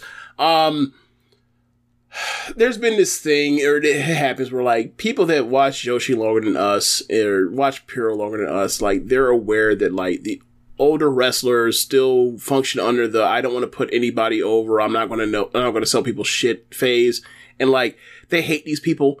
And like when you and like when I watch people's commentary on the Nine Takahashi and Stardom, like I'm very aware of like they they hate her guts, and or a lot of them do hate her guts, or or think less of her than uh, than outside of think less of her than her actual skill level. Um, and so like I'm like I take it with a grain of salt, but like I'm watching this match and I'm watching um Nanae sell for Lady C, and I'm just like, what are they gonna play? What are they gonna complain about next? So like I, I don't I don't know how I don't know what they're gonna do. I don't know how to ha- handle, but like because like whatever I don't know. But um I thought this was a very good match. And I thought that Kamitani and Kairi have very good chemistry, and like I'm interested to see what their match is gonna look like because they're gonna have a match on the on that on the next pay per view on the 21st of August, and um, Nanae, she uh she ends up winning with the uh top rope splash, um, and she ends up calling out Shuri, and she wants a red belt match, and like that is a match that like if I were to say matches that I would most want to see Shuri have, uh, while she still has a red belt, that would be one of them. That would be one of the top five matches I can think of in the whole Joshi world of Nanae versus her.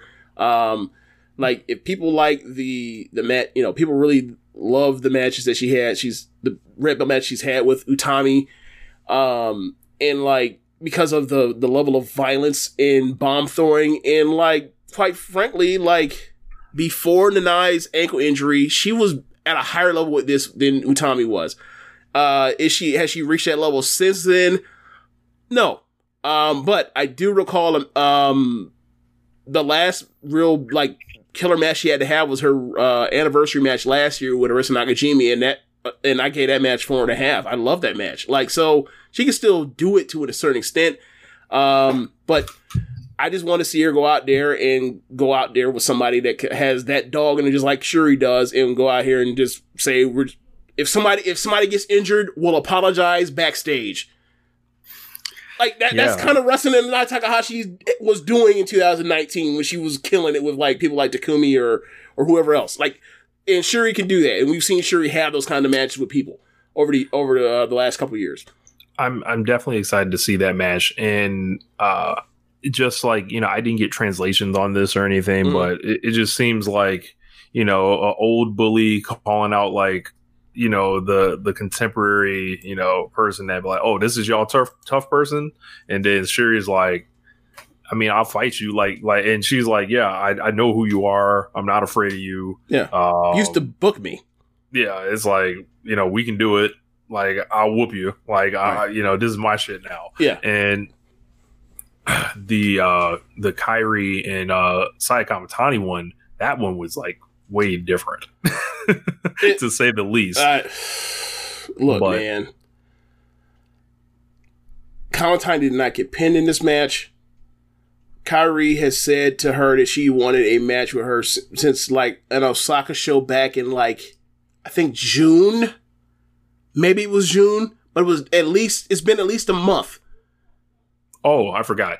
Uh, Nanae and Shuri like bl- came off the blows, and then Ami jumped in on Nanae and was like face to face with her. Yeah. it was like, "What's going on here?" Yeah, and then I was like- "That's like a Yeah. that's like a tag setup or something." Yeah, maybe it's a tag, maybe it's a do a match before. I don't know. Uh, you know, depending on how it is with the schedule, as far as like trying to fit in like the two matches that Suzu was supposed to have between now and then, or was supposed to have between now and then. They end up getting uh, thrown off in the schedule. They'll have to be added back later.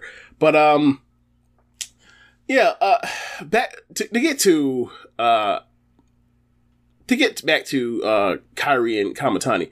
Kamitani gets on the mic and she's like crying in tears.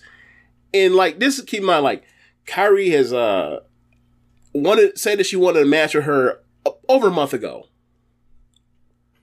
They're in this tag match. Kamitani did not get pinned. Kairi then says, My team won the tag match. I want the title shot that I was talking about a month ago or whatever else. And Kamitani's fucking crying. And I'm like, what is wrong with you? Like, how, what is this? What was the last? What what did we? Why did Tam put you over in December and then in March? And then why did Utami put you over in March? And why does Twilight? Or I say Twilight. Why did Starlight Kid put you over last month for you to cry and quake in the boots of of uh Kairi? Kairi, I, I don't understand. I don't get it. Like I don't, I don't recall seeing Starlight Kid crying when uh, when Kairi showed back up because they want to have a singles match. Yeah, um, I was kind of watching it, and I don't have translations for this or anything. The only thing I could think of was, does she have any kind of like reverence for Kairi, Kairi or anything that she's spoken about before? No. Not to my this- knowledge, This, no. this wasn't like an influence of hers or anything like that, or No, her Okay. Kamitani's story is she was a dancer, a dancing idol, uh, that eventually uh, came start dancing at these wrestling uh, at these idol shows that Tam was putting on before the uh, Stardom shows were happening in Shinkiba first rings, and then Tam and Rossy convinced her into hopping into wrestling because she's five six and athletic, and and and, and bouncy and springy, and the rest is history. I so I I don't recall her ever. I I think I think at some point she had some love for uh, uh for New Japan Wrestling in Ibushi, Mhm. but as far as Stardom, I don't recall her ever being some Stardom fan. Like this isn't like uh this isn't like Utami in uh in Io Shirai. This is not this is not the same thing at all. in that case, that throws off my theory. Um, I, I guess like yes, I, I do miss her dancing with Thero Negro. That's funny. He said she was getting it. That's funny. Um, but um, Bitches that hate her dancing. That's just funny. bro, that's just hilarious. um, so my the way I saw it was like, yo, I thought that there was some type of like, hey, I looked up to you, or Mhm. whatever. Um, I didn't necessarily know that I would have to face you one day, and I can't believe you're gonna try to like, like I don't want to fight you because you know I have this reverence for you, but Mhm. I will fight you, and but you're not going to take you know this thing from me that I worked so hard for Mhm. and just drop back in. Like that's what it kind of looked like to me. Mhm. But hmm Yeah, I get you. Nah, that's not the case at all. She's just a geek. And I was like, what the fuck are we doing? Why did why did we why did we just pick why did we just have two of the top four push you over the last year for you to do this shit? I was like, what are you doing? Get get your ass stand up. Stand up. I, I couldn't believe this shit. I was I was upset. I could not believe this. Like, what are you doing? Get up. w- Um, when game day comes, she will she will have the game face. You don't worry. Oh my god. I, I, About, about to break Kairi off some, you know. Phoenix Splash, you know, Look, lay man, it down. I tell you this right now. After she did this, I was like, Kairi drop an elbow on her and tran- just transition about the Starlight Kid and pay back the loss you uh you gave her back in March. That's how I felt. I was like, you may as well just do that because like what what is this? We gotta we gotta rebuild her after crying after not losing. She cried after not losing. like whatever, whatever. So um, let's let's whatever, man. Like she can always overcome this. She could wrestle her ass off, but whatever. Uh, so um. Then the next match after that, you end up with uh Utami versus I'm sorry, no, Mayu versus uh Mirai. And this match was very good, and, but the turning point was That fucking lariat to the back of the head. no, no, no. The real turning point was like when they got into the story of like Mayu goes for uh her um goes for a tope a tope through the ropes, and Mirai hardly races her and says, "I'll move." And Mirai, uh, sorry, and Mayu just crashes and burns, uh, neck and shoulder first, uh, uh, onto uh the floor, the floor mats, and then Mirai then picks her up and gives her like a, I don't even know what to call it. it it's like it's not a power bomb, but it's but it's also not a neck breaker, but it is a power bomb. Either way, she dropped her, she dropped Mayu right on her on right on the mat on the floor over that shit, and it looked gross. And then like at some point, Mark gave her two more of those, and uh, Mayu's fighting back. As she's fighting back, Mirai is just like l- killing her with lariats. And then at some point, she start throwing these big ass lariats to the back of Mariah, uh, the back of Mayu's skull and, and neck, and just just they look devastating. I'm like, these I don't see them coming. Uh, shits look just look so devastating, and they're awesome. Bro, you are, you remember the N64 wrestling games when you would do like a running like clothesline and the person would collapse and it would be like a knockout. Like Yep. that's what them that's what them clotheslines Right. look like. Yes. So, um, after after uh Mayu tried to uh, try to some type of comeback, she got cut off with hit with another one of them big bomb lariats in the back of her, her back of her skull, and then Mirai got her up with a uh, Miramare shock and uh, and pinned her, and like this continues a streak of where like I think I think Mayu's like one in eight all time in uh opening day uh Grand Prix matches, and I think she's lost like the last eight in a row. So like next year, like I just ain't gonna expect I expect Mayu to lose again. But whatever, like just pinned the most decorated person in stardom history, the you know, the Tanahashi, the whatever you want to call it, biggest star of the company. Um like and and that was really cool. Um, so I ended up giving this four stars. I, I really enjoyed the hell out of this match. I thought like Mayu selling in this match was fantastic, and Mirai was just like she just all she does is have good big matches. Yep. Um, I'm getting lost here. Uh, so next match after that, Tommy versus Himeka, and shoulder tackles, shoulder shoulder tackles, uh, lariats, lariats, no selling, uh, suplexes. Like this is just fun, just fun, big hoss hossing around. Um, I can't remember much of this match because it's been so many matches, but uh, by the end, uh, after teasing it, finally getting it, Mariah, uh, sorry, uh, Himeka ends up hitting Utami with the running power bomb, uh, and end up hitting Utami. Uh, I end up giving this four flat. I, I was, I, they gave me everything I wanted out of this match. Two, two big, strong women throwing blows. I did not expect this. Um, I assumed Utami had the, the hair backs or powers were restored. Um, they were not on this night. Um, but uh, I thought Himeka looked awesome, and this was uh this was an awesome way to get. Uh, it was a shock that I was like, "Whoa, shit!" and I didn't reject it or anything. I was like, "Oh, Himeka's on the board." So, um, yeah, Utami will be fine. Yeah, I'm yeah, I'll be ready to fight the next day. Uh main event, Hazuki versus Giulia. They go out they go out to the floor and you know, they have a propensity to one to brawl on the floor from Hazuki you- formerly being uh, you know, her her former uh, Oedo Tai hood rat days and wanting to start matches on the floor where like Mhm. nothing can happen. So you just want me personally after watching like five of them, you want to just get in the ring every time and Giulia liking to start matches hot by bra- brawling on the floor, which uh, same thing always like I see enough of these. Just get your ass back in the ring and fight. So we're a place where someone actually can win. But they end up taking it up to the ramp, and um, I forgot how it happened, but sh- but Hazuki, because you know it's two sets of stairs, and Hazuki at some point said "fuck this" and just like shoved or somehow got Giulia sliding down them uh stairs, and like there's an all time picture. Yes, there's an all time picture of like of of Giulia basically like you can see her go, going ass over tea kettle down them stairs, and you can see like Hazuki in the background, and she can see almost like she's walking away, as if she, like she's walking away from like just catching a body. It was fucking hilarious. But anyway, Bro, she bro. uh, Giulia was falling down them steps like Jason Derulo.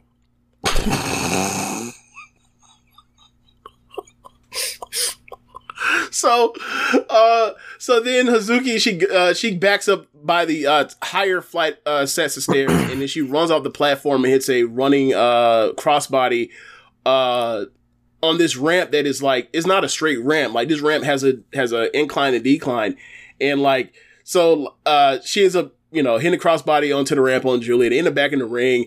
And it's a lot of it's a lot of great wrestling. Ultimately uh the finishing stretch is Hazuki saying like you tough, but how tough are you? Because like I'm about to hit you with this shoot headbutt, about to hit you with this Mich- Michinoku driver two, and then I'm gonna get your ass up. And I'm not even gonna try to ping you because I know they ain't gonna ping you. I'm gonna get your ass up and hit you with my finish, the the high angle brain buster, and like. I know you got. I know you know. I know you lost the tournament last year or left the tournament last year with a bad neck, but we're gonna see. You gonna see if this neck is healed up because I'm gonna make sure. I'm gonna put that shit to the test. Drop So- you on it. Yeah. Like, and then pinned her, and I was like, this was incredible. Like, three move sequence. It was just like, she, if this is her new finish, her new sequence to beat people, I'm fine with it because this is awesome. Uh, shoot headbutt, Michinoku driver, brainbuster, boom, boom, boom, gets the win over Giulia. Uh, I, I, uh, I thought it was the best match of the show. I gave this, uh, four and a quarter. I love this match. Big win for Big Zook. And um I don't know, like I, I think this may be her signature win of, of the tournament here. Um interested in that Utami and Giulia lose night one. Mayu lose night one. Mm-hmm. Um, and yeah, yeah, that's and it's like those three are in a hole uh, to start this thing. Intrigue, building intrigue. So, um, yeah, I thought this was a great show. Uh, I'll go through night one faster, uh, night two faster. So they did a pre-show match where basically at some point, like I think Azumi and uh, Amasaki started. They go through, um, they go through the other Queen's Quest team of Hina and C. Azu- uh, Azumi ends up catching um, C with a Azumi Sushi.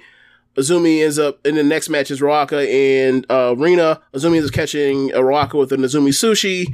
And then you get them getting a stars team of Hazuki and uh, where they start with Azuki and uh, Hazuki and uh, um, and sorry Azumi, and that was really fun until they end up getting Amasaki in there with Hanan, and Amasaki ends up pinning Hanan with a flash pin, and I was like, hmm, she never had a a uh, a futures title belt match, and sure enough, next day it's announced on the next pay per view, Amasaki and Hanan for the futures belt, uh, and then ultimately the last team that comes out is uh, Maika and uh, Mai, and then Maika destroys Amasaki with a discus lariat that. She had to get a second time because she fu- because uh Amasaki fucked up the sell for the first one. She was like, "Nope, I'm not pinning you that way. Get up. I'm finna hit you. I'm finna hit you again." And gave her another one and pinned her. Um, so the first night of the of the uh, main show is Koguma versus Kogo. They're doing the bear stuff. Um, Kogo didn't fall for it. She ended up double crossing Koguma. Uh, they wrestle around a little bit more, and then ultimately during the high speed stuff, Koguma ends up catching Kogo with a Kuma roll. I end up giving this two and three quarters.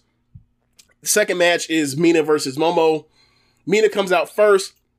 She's doing the Mina dancing, and then and it's a tight shot, and then all of a sudden, uh, you- coming into the frame is is Momo with the kicks and beats the shit out of her on the ramp. It brings her to the ring. Um, and then um, this match was really good, and then all of a sudden, like she's getting uh, Momo is eating up Mina with kicks, and then all of a sudden, Mina at a point of desperation, she starts bringing out her own mid kicks to the chest.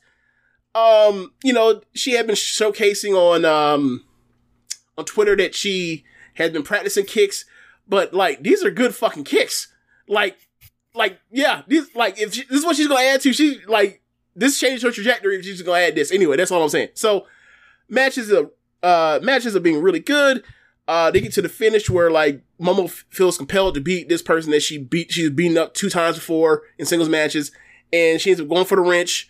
Um, the ref catches her with the wrench, and then uh, the ref and Momo are fighting over the wrench, and then uh, Mina comes in with a running uh, enziguri, and then um, at the end of it, after um, Ko- Momo seems like she's got everything in control. Mina escapes, ends up hitting the Glamorous Collection Mina, uh, that the seatbelt thing that Wheeler Yuta also does, and uh, got the win. And then Mina says, "Hey, you're one third of the t- of the uh, trios champions. Me, Second Saki, and uh, Unagi want a shot at your title. So that's on the 21st. Uh, but yeah, like this is probably the biggest uh, win of- of Mina's career in Stardom, and um, this is this is this is probably her best singles match.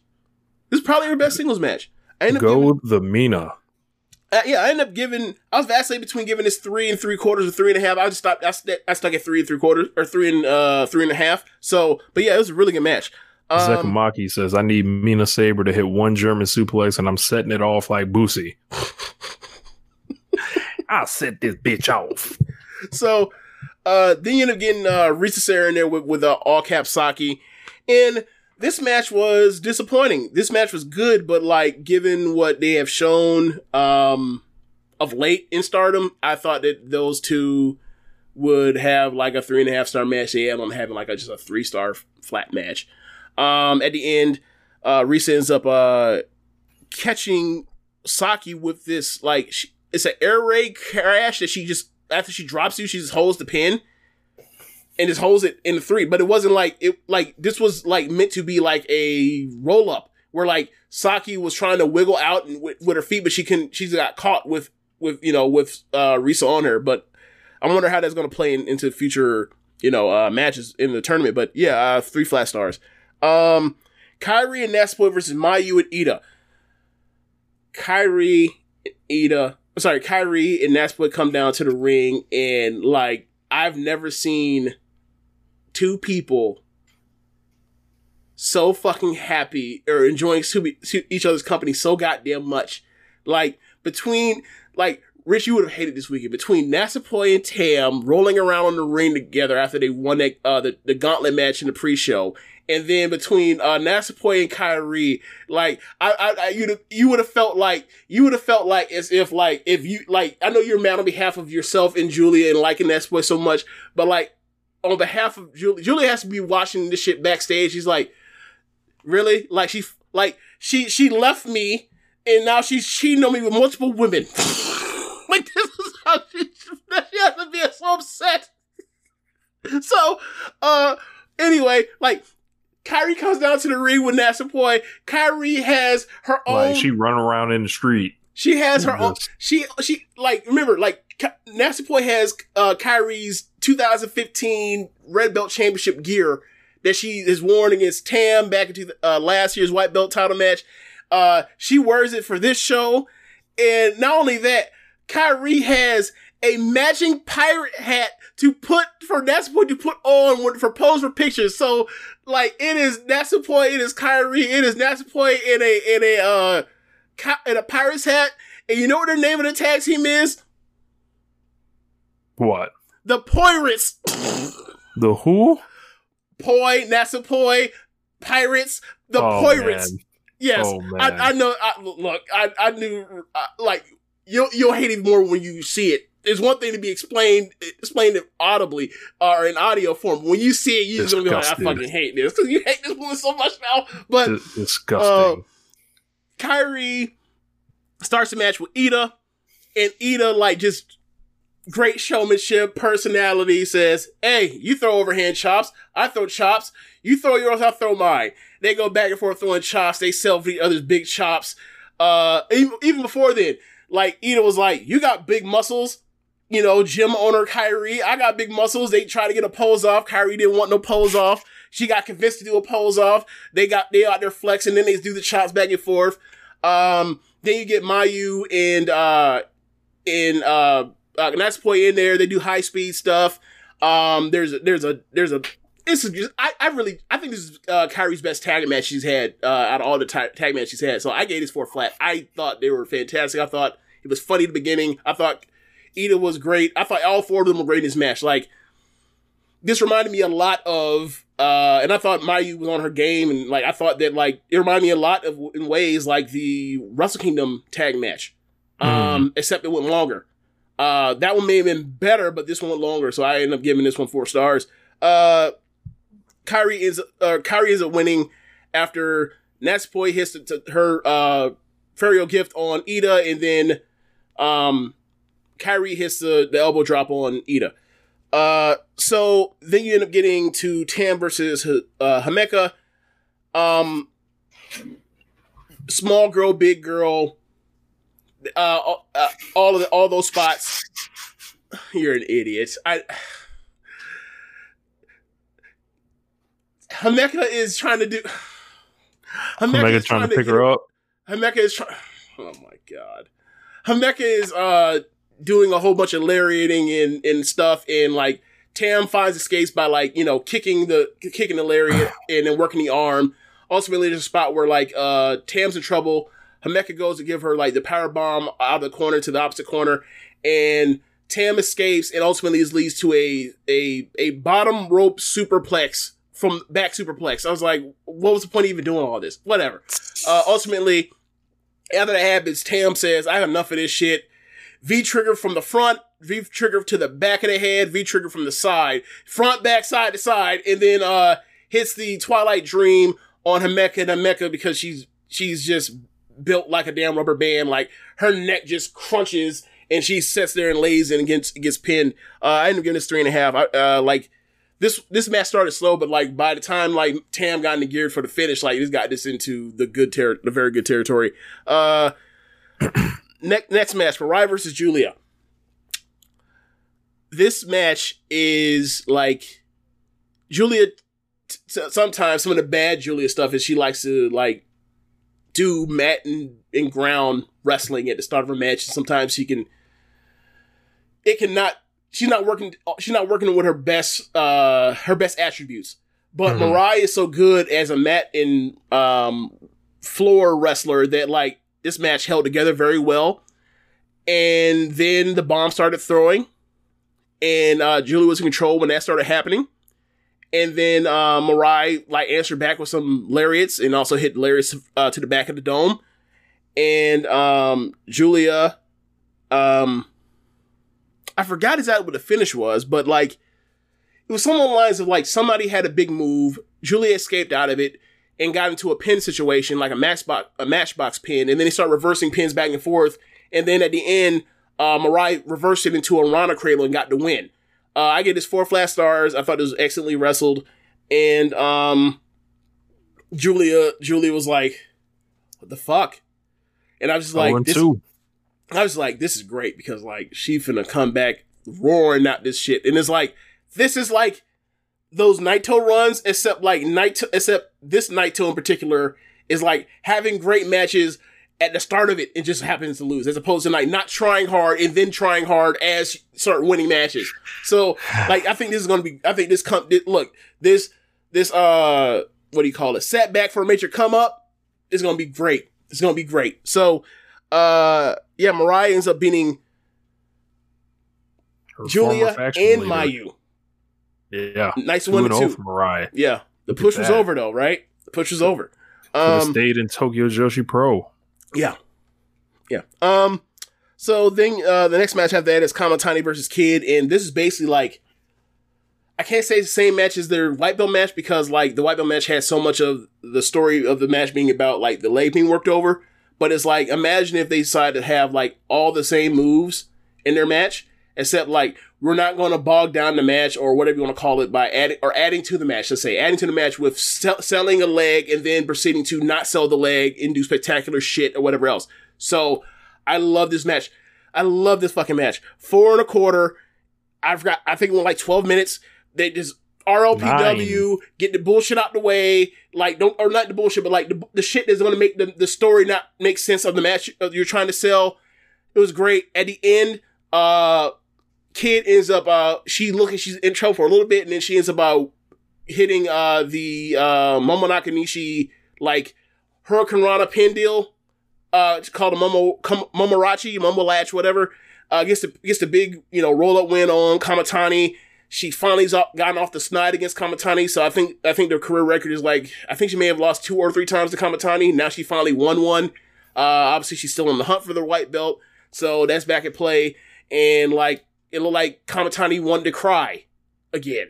I was like, what the fuck? At least it wasn't as bad as the the the Kairi full on sobbing shit, but like I was like, stop trying, stop crying, stop. But She's emotional. yeah, She's loud. yeah. So uh next match after that, the main event, Utami versus Shuri. They did it again. Not, not a draw. No, This wasn't a draw. They they did do it again though. They had another absolute banger. Uh, you, you've seen them do it once. You've seen them do it twice. You've seen them do it three times, four times. Uh, this is the fifth time. No, yeah, it's the fifth time I think. They went out there. They did them. It was fantastic. At the end, like you know, Utami. We've all seen Utami coming ever since we started watching the show. Us watching Stardom 2019 or t- early 2019. We knew she was going to be a future champion, potential probably a future ace, all that kind of stuff. However, I have never like I've never viscerally rooted for her in the middle of a match. I always appreciated her and thought she was a great champion and all that kind of stuff and and everything. I've always liked her. I've never like she's never been my favorite, right? Like my favorites are Tam and Mayu and Shuri, right? And start and you know Azumi, right? So they get down to closing stretch of this match, and I'm just like, "You got it, Tommy. Just put her away. Just put her away." And then she she does she she hits the black tiger bomb, the spinning razor's edge, and she drops Shuri, and Shuri's out. And the pin happens, gets to one, gets to two. Shuri grabs her head, right?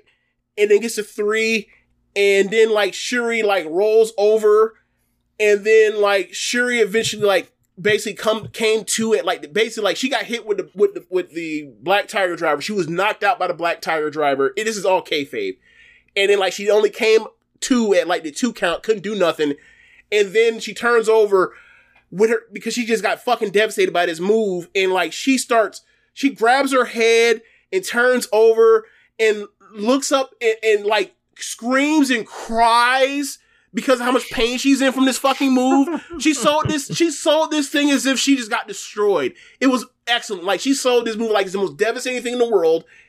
Utami, after, you know, a whole year Oh, nothing. of doing next to nothing, she felt like the biggest star in the world again. She beat, she finally got off the board against like this person she could never whoop after going to, you know, three draws and a loss to her. She finally got off the board and beat this person she could never beat. She did it in, 50, in like 40, 14 minutes and 56 seconds. She beat her at the, like three seconds for the buzzer, four seconds for the buzzer. This was great. The, it played on the expectations that you like, oh, you know, you're gonna get a fucking draw because it's Hatman Rossi and it started all they do is fucking draws. And at the end of it, people, she, she beat her. She got the biggest win she had all er, er, of the year. And like, it obviously means they're gonna have to have another match again. I can't wait for this fucking match again. Run it up. I look, I, I love this match. I, four and a half, four and a half. I love this match. I think this is their third best match. Yeah, I can't wait to watch night two. Sounds sounds pretty interesting. Yeah. So yeah, uh, but that that will start this weekend. Just two two great shows, two great shows. Um, and like they did a lot of stuff to make you interested on, built you up for next pay per view, built you up for future matches down the road. Uh, with, with certain champions. Just just like after this, I was like, look, man, Ross and Tony Khan. I don't know when the street. I don't know when like they're, they're not gonna be one and two for best booker. I don't know when it. I don't know when that reign ever stops. But like, they about to be Kevin Durant and LeBron in this bitch in the in the early two thousands, early twenty tens, where it just like it's one and two them for for three four straight years. They did. They did it again, Joe. like, this- yeah, I, I thought this was great. But uh, yeah, that's uh, that's all I have on Stardom. Uh, the Yeah. they have next week or in a couple weeks, whatever. So we'll get to it when we get to it. But like, it's a loaded show, loaded show with tons of great matches. Um, and that's gonna be another killer show. Yep. They are running it up on the pay per views. So um, there is the announcement of the IWGP Oh, yeah. um, Women's Championship. Yeah. Um, that is. Do you have more info on that, James? Or Uh, yeah, basically, uh, the, it's going to be uh, the for open the match for it is going to be on the joint show between Stardom and New Japan on uh, our November 11th, and the name of that show is Crossover. I think Mhm. it's X something, like and the X means cross. I think it's Mhm. crossover. Um, so, um, like it's that's a New Japan Pro Wrestling belt. It's not a Stardom belt. It is but by Rossy, but it is New Japan Pro Wrestling belt. Um, it will be uh from from what Kadani has said about it is they plan on on having matches or shows or matches to defend that belt on like Wrestle Kingdoms, Dominions, um, maybe one Stardom show per year, and then uh after that, like shows in the U.S. like on New Japan Strong tours or whatever else. So, um, there's a lot of good options for who could be that champion. Um, so whoever they come up with is cool. But like the top belts in the promotion are still the red and white belt, and this is a New Japan belt. Um, that will be a that will be you know on a Stardom show once per year. Uh, in the words of Kadani, they think it'll be like eight, anywhere from four to eight defenses in any given year. man, my uh, my alarms are going off. Like uh, just the history of pro wrestling, and um, I would assume that a top wrestler will win this belt. I feel like this is Mayu Iwatani's belt. Um, It makes sense. it would fit in line with SWA. I don't think this is going to be on some lower card wrestler. I don't think this is going to be on some unimportant title. Um, and if New Japan's like hosting the, a lot of these, that opens the door for a lot of stuff that is very late at night. I don't feel like going all the way into, but like keep your eyes open on this is what I'm saying. It's like I don't I don't know, man. Like it, it- it's a lot, man. Like and it's you can give it to Kairi. That's another good option. Zekamaki says um, it's gonna be on the biggest name, and Kairi doesn't wrestle full time anyway. So if the belt is on that schedule, you could just put it on her and do that. You could. Um, He's an option. It makes sense. it's like Io was an option that made sense too until she resigned with, with WWE. Yep, and I don't know, like like this opens the door for Stardom to be absorbed into New Japan one day. I know people don't want to hear it, maybe think I'm crazy, um, but like you know the belts. If, if you know they're looking for ways that like I got spooked by that New Japan press conference. Let's just say that, like where all the moves they're making I, I feel like they're they told us like they're about to start making drastic moves. They're about to quote unquote come into the uh, 21st century, if you will. Uh, I look at something like Karl Fredericks not being re-signed, and I'm like, well, they the whole thing with him is like they missed the boat. They were they were screaming about youth. He's gone at 32 now. Um, this thing is like. And and I feel like it's a shining example of maybe their young lion system needs to speed up and maybe that if they were developing new people, they wouldn't be looking for other options. Like now they're talking about going to the West and you know uh, incorporating women into the thing, and uh, you know I am I am very wary of this whole thing. Yeah, I, I, it's a possibility. I'm not really concerned. Um, because I, I think, well, Like because I'm the thinking New of Japan needs to be refreshed, and what better way to refresh them than with the hot product? E- of yeah, but the hot product relative to new to to the to the standard of them wanting to draw what they've been drawing or draw compare more to what they were before the pandemic. I don't think Stardom's going to get them there. Uh, I get the idea if you put the the same kind of exposure behind it, maybe it does. But like uh, after hearing that Kadani was saying that like they've reached their Stardom has reached like their seven year plan that they have for them in year three. um, I I don't think that like the idea is a like we are going to start like taking younger people and train them to be wrestlers because that works for stardom and like in the meantime between time we'll use the stardom wrestlers to be the stopgap until we get ourselves another Okada, right? I I I I don't think that like I I don't see how like you absorbing people or whatever blah blah blah whatever you're gonna do like I think keeping them separate makes you more money like long short term and long term. So I, I, I so when when But you- they got to spend more money too, I would think.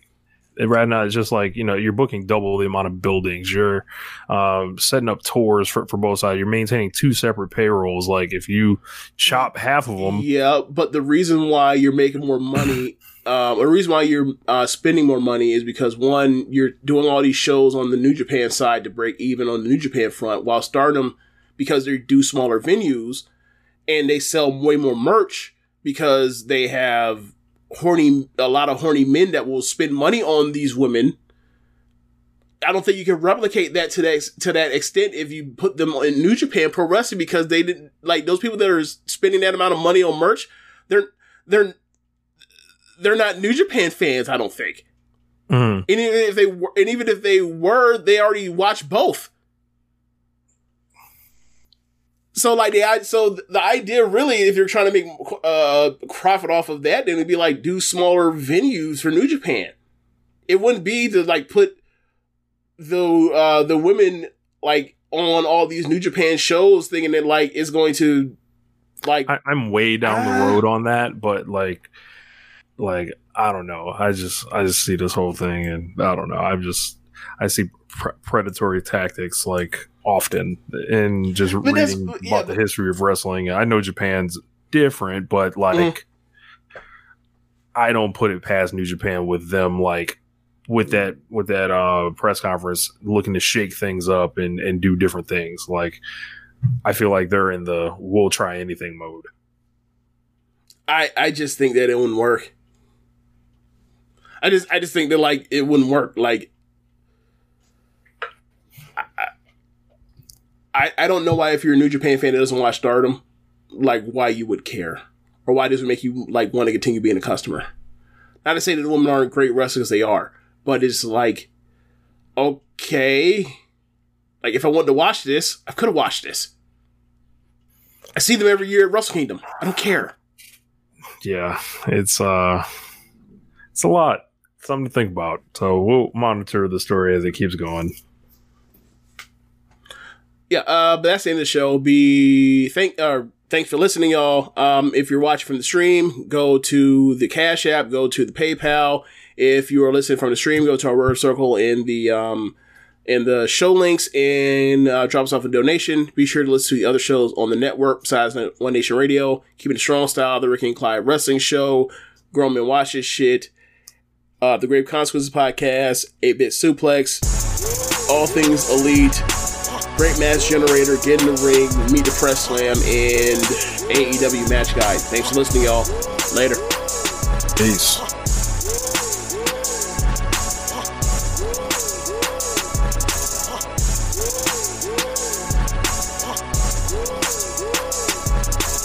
If you're a woman over 40 dealing with hot flashes, insomnia, brain fog, moodiness, or weight gain, you don't have to accept it as just another part of aging. The experts at MIDI Health know all these symptoms can be connected to the hormonal changes of menopause. And MIDI can help with safe, effective, FDA approved solutions covered by insurance. 91% of MIDI patients get relief from symptoms within just two months. Book your virtual visit today at joinmidi.com.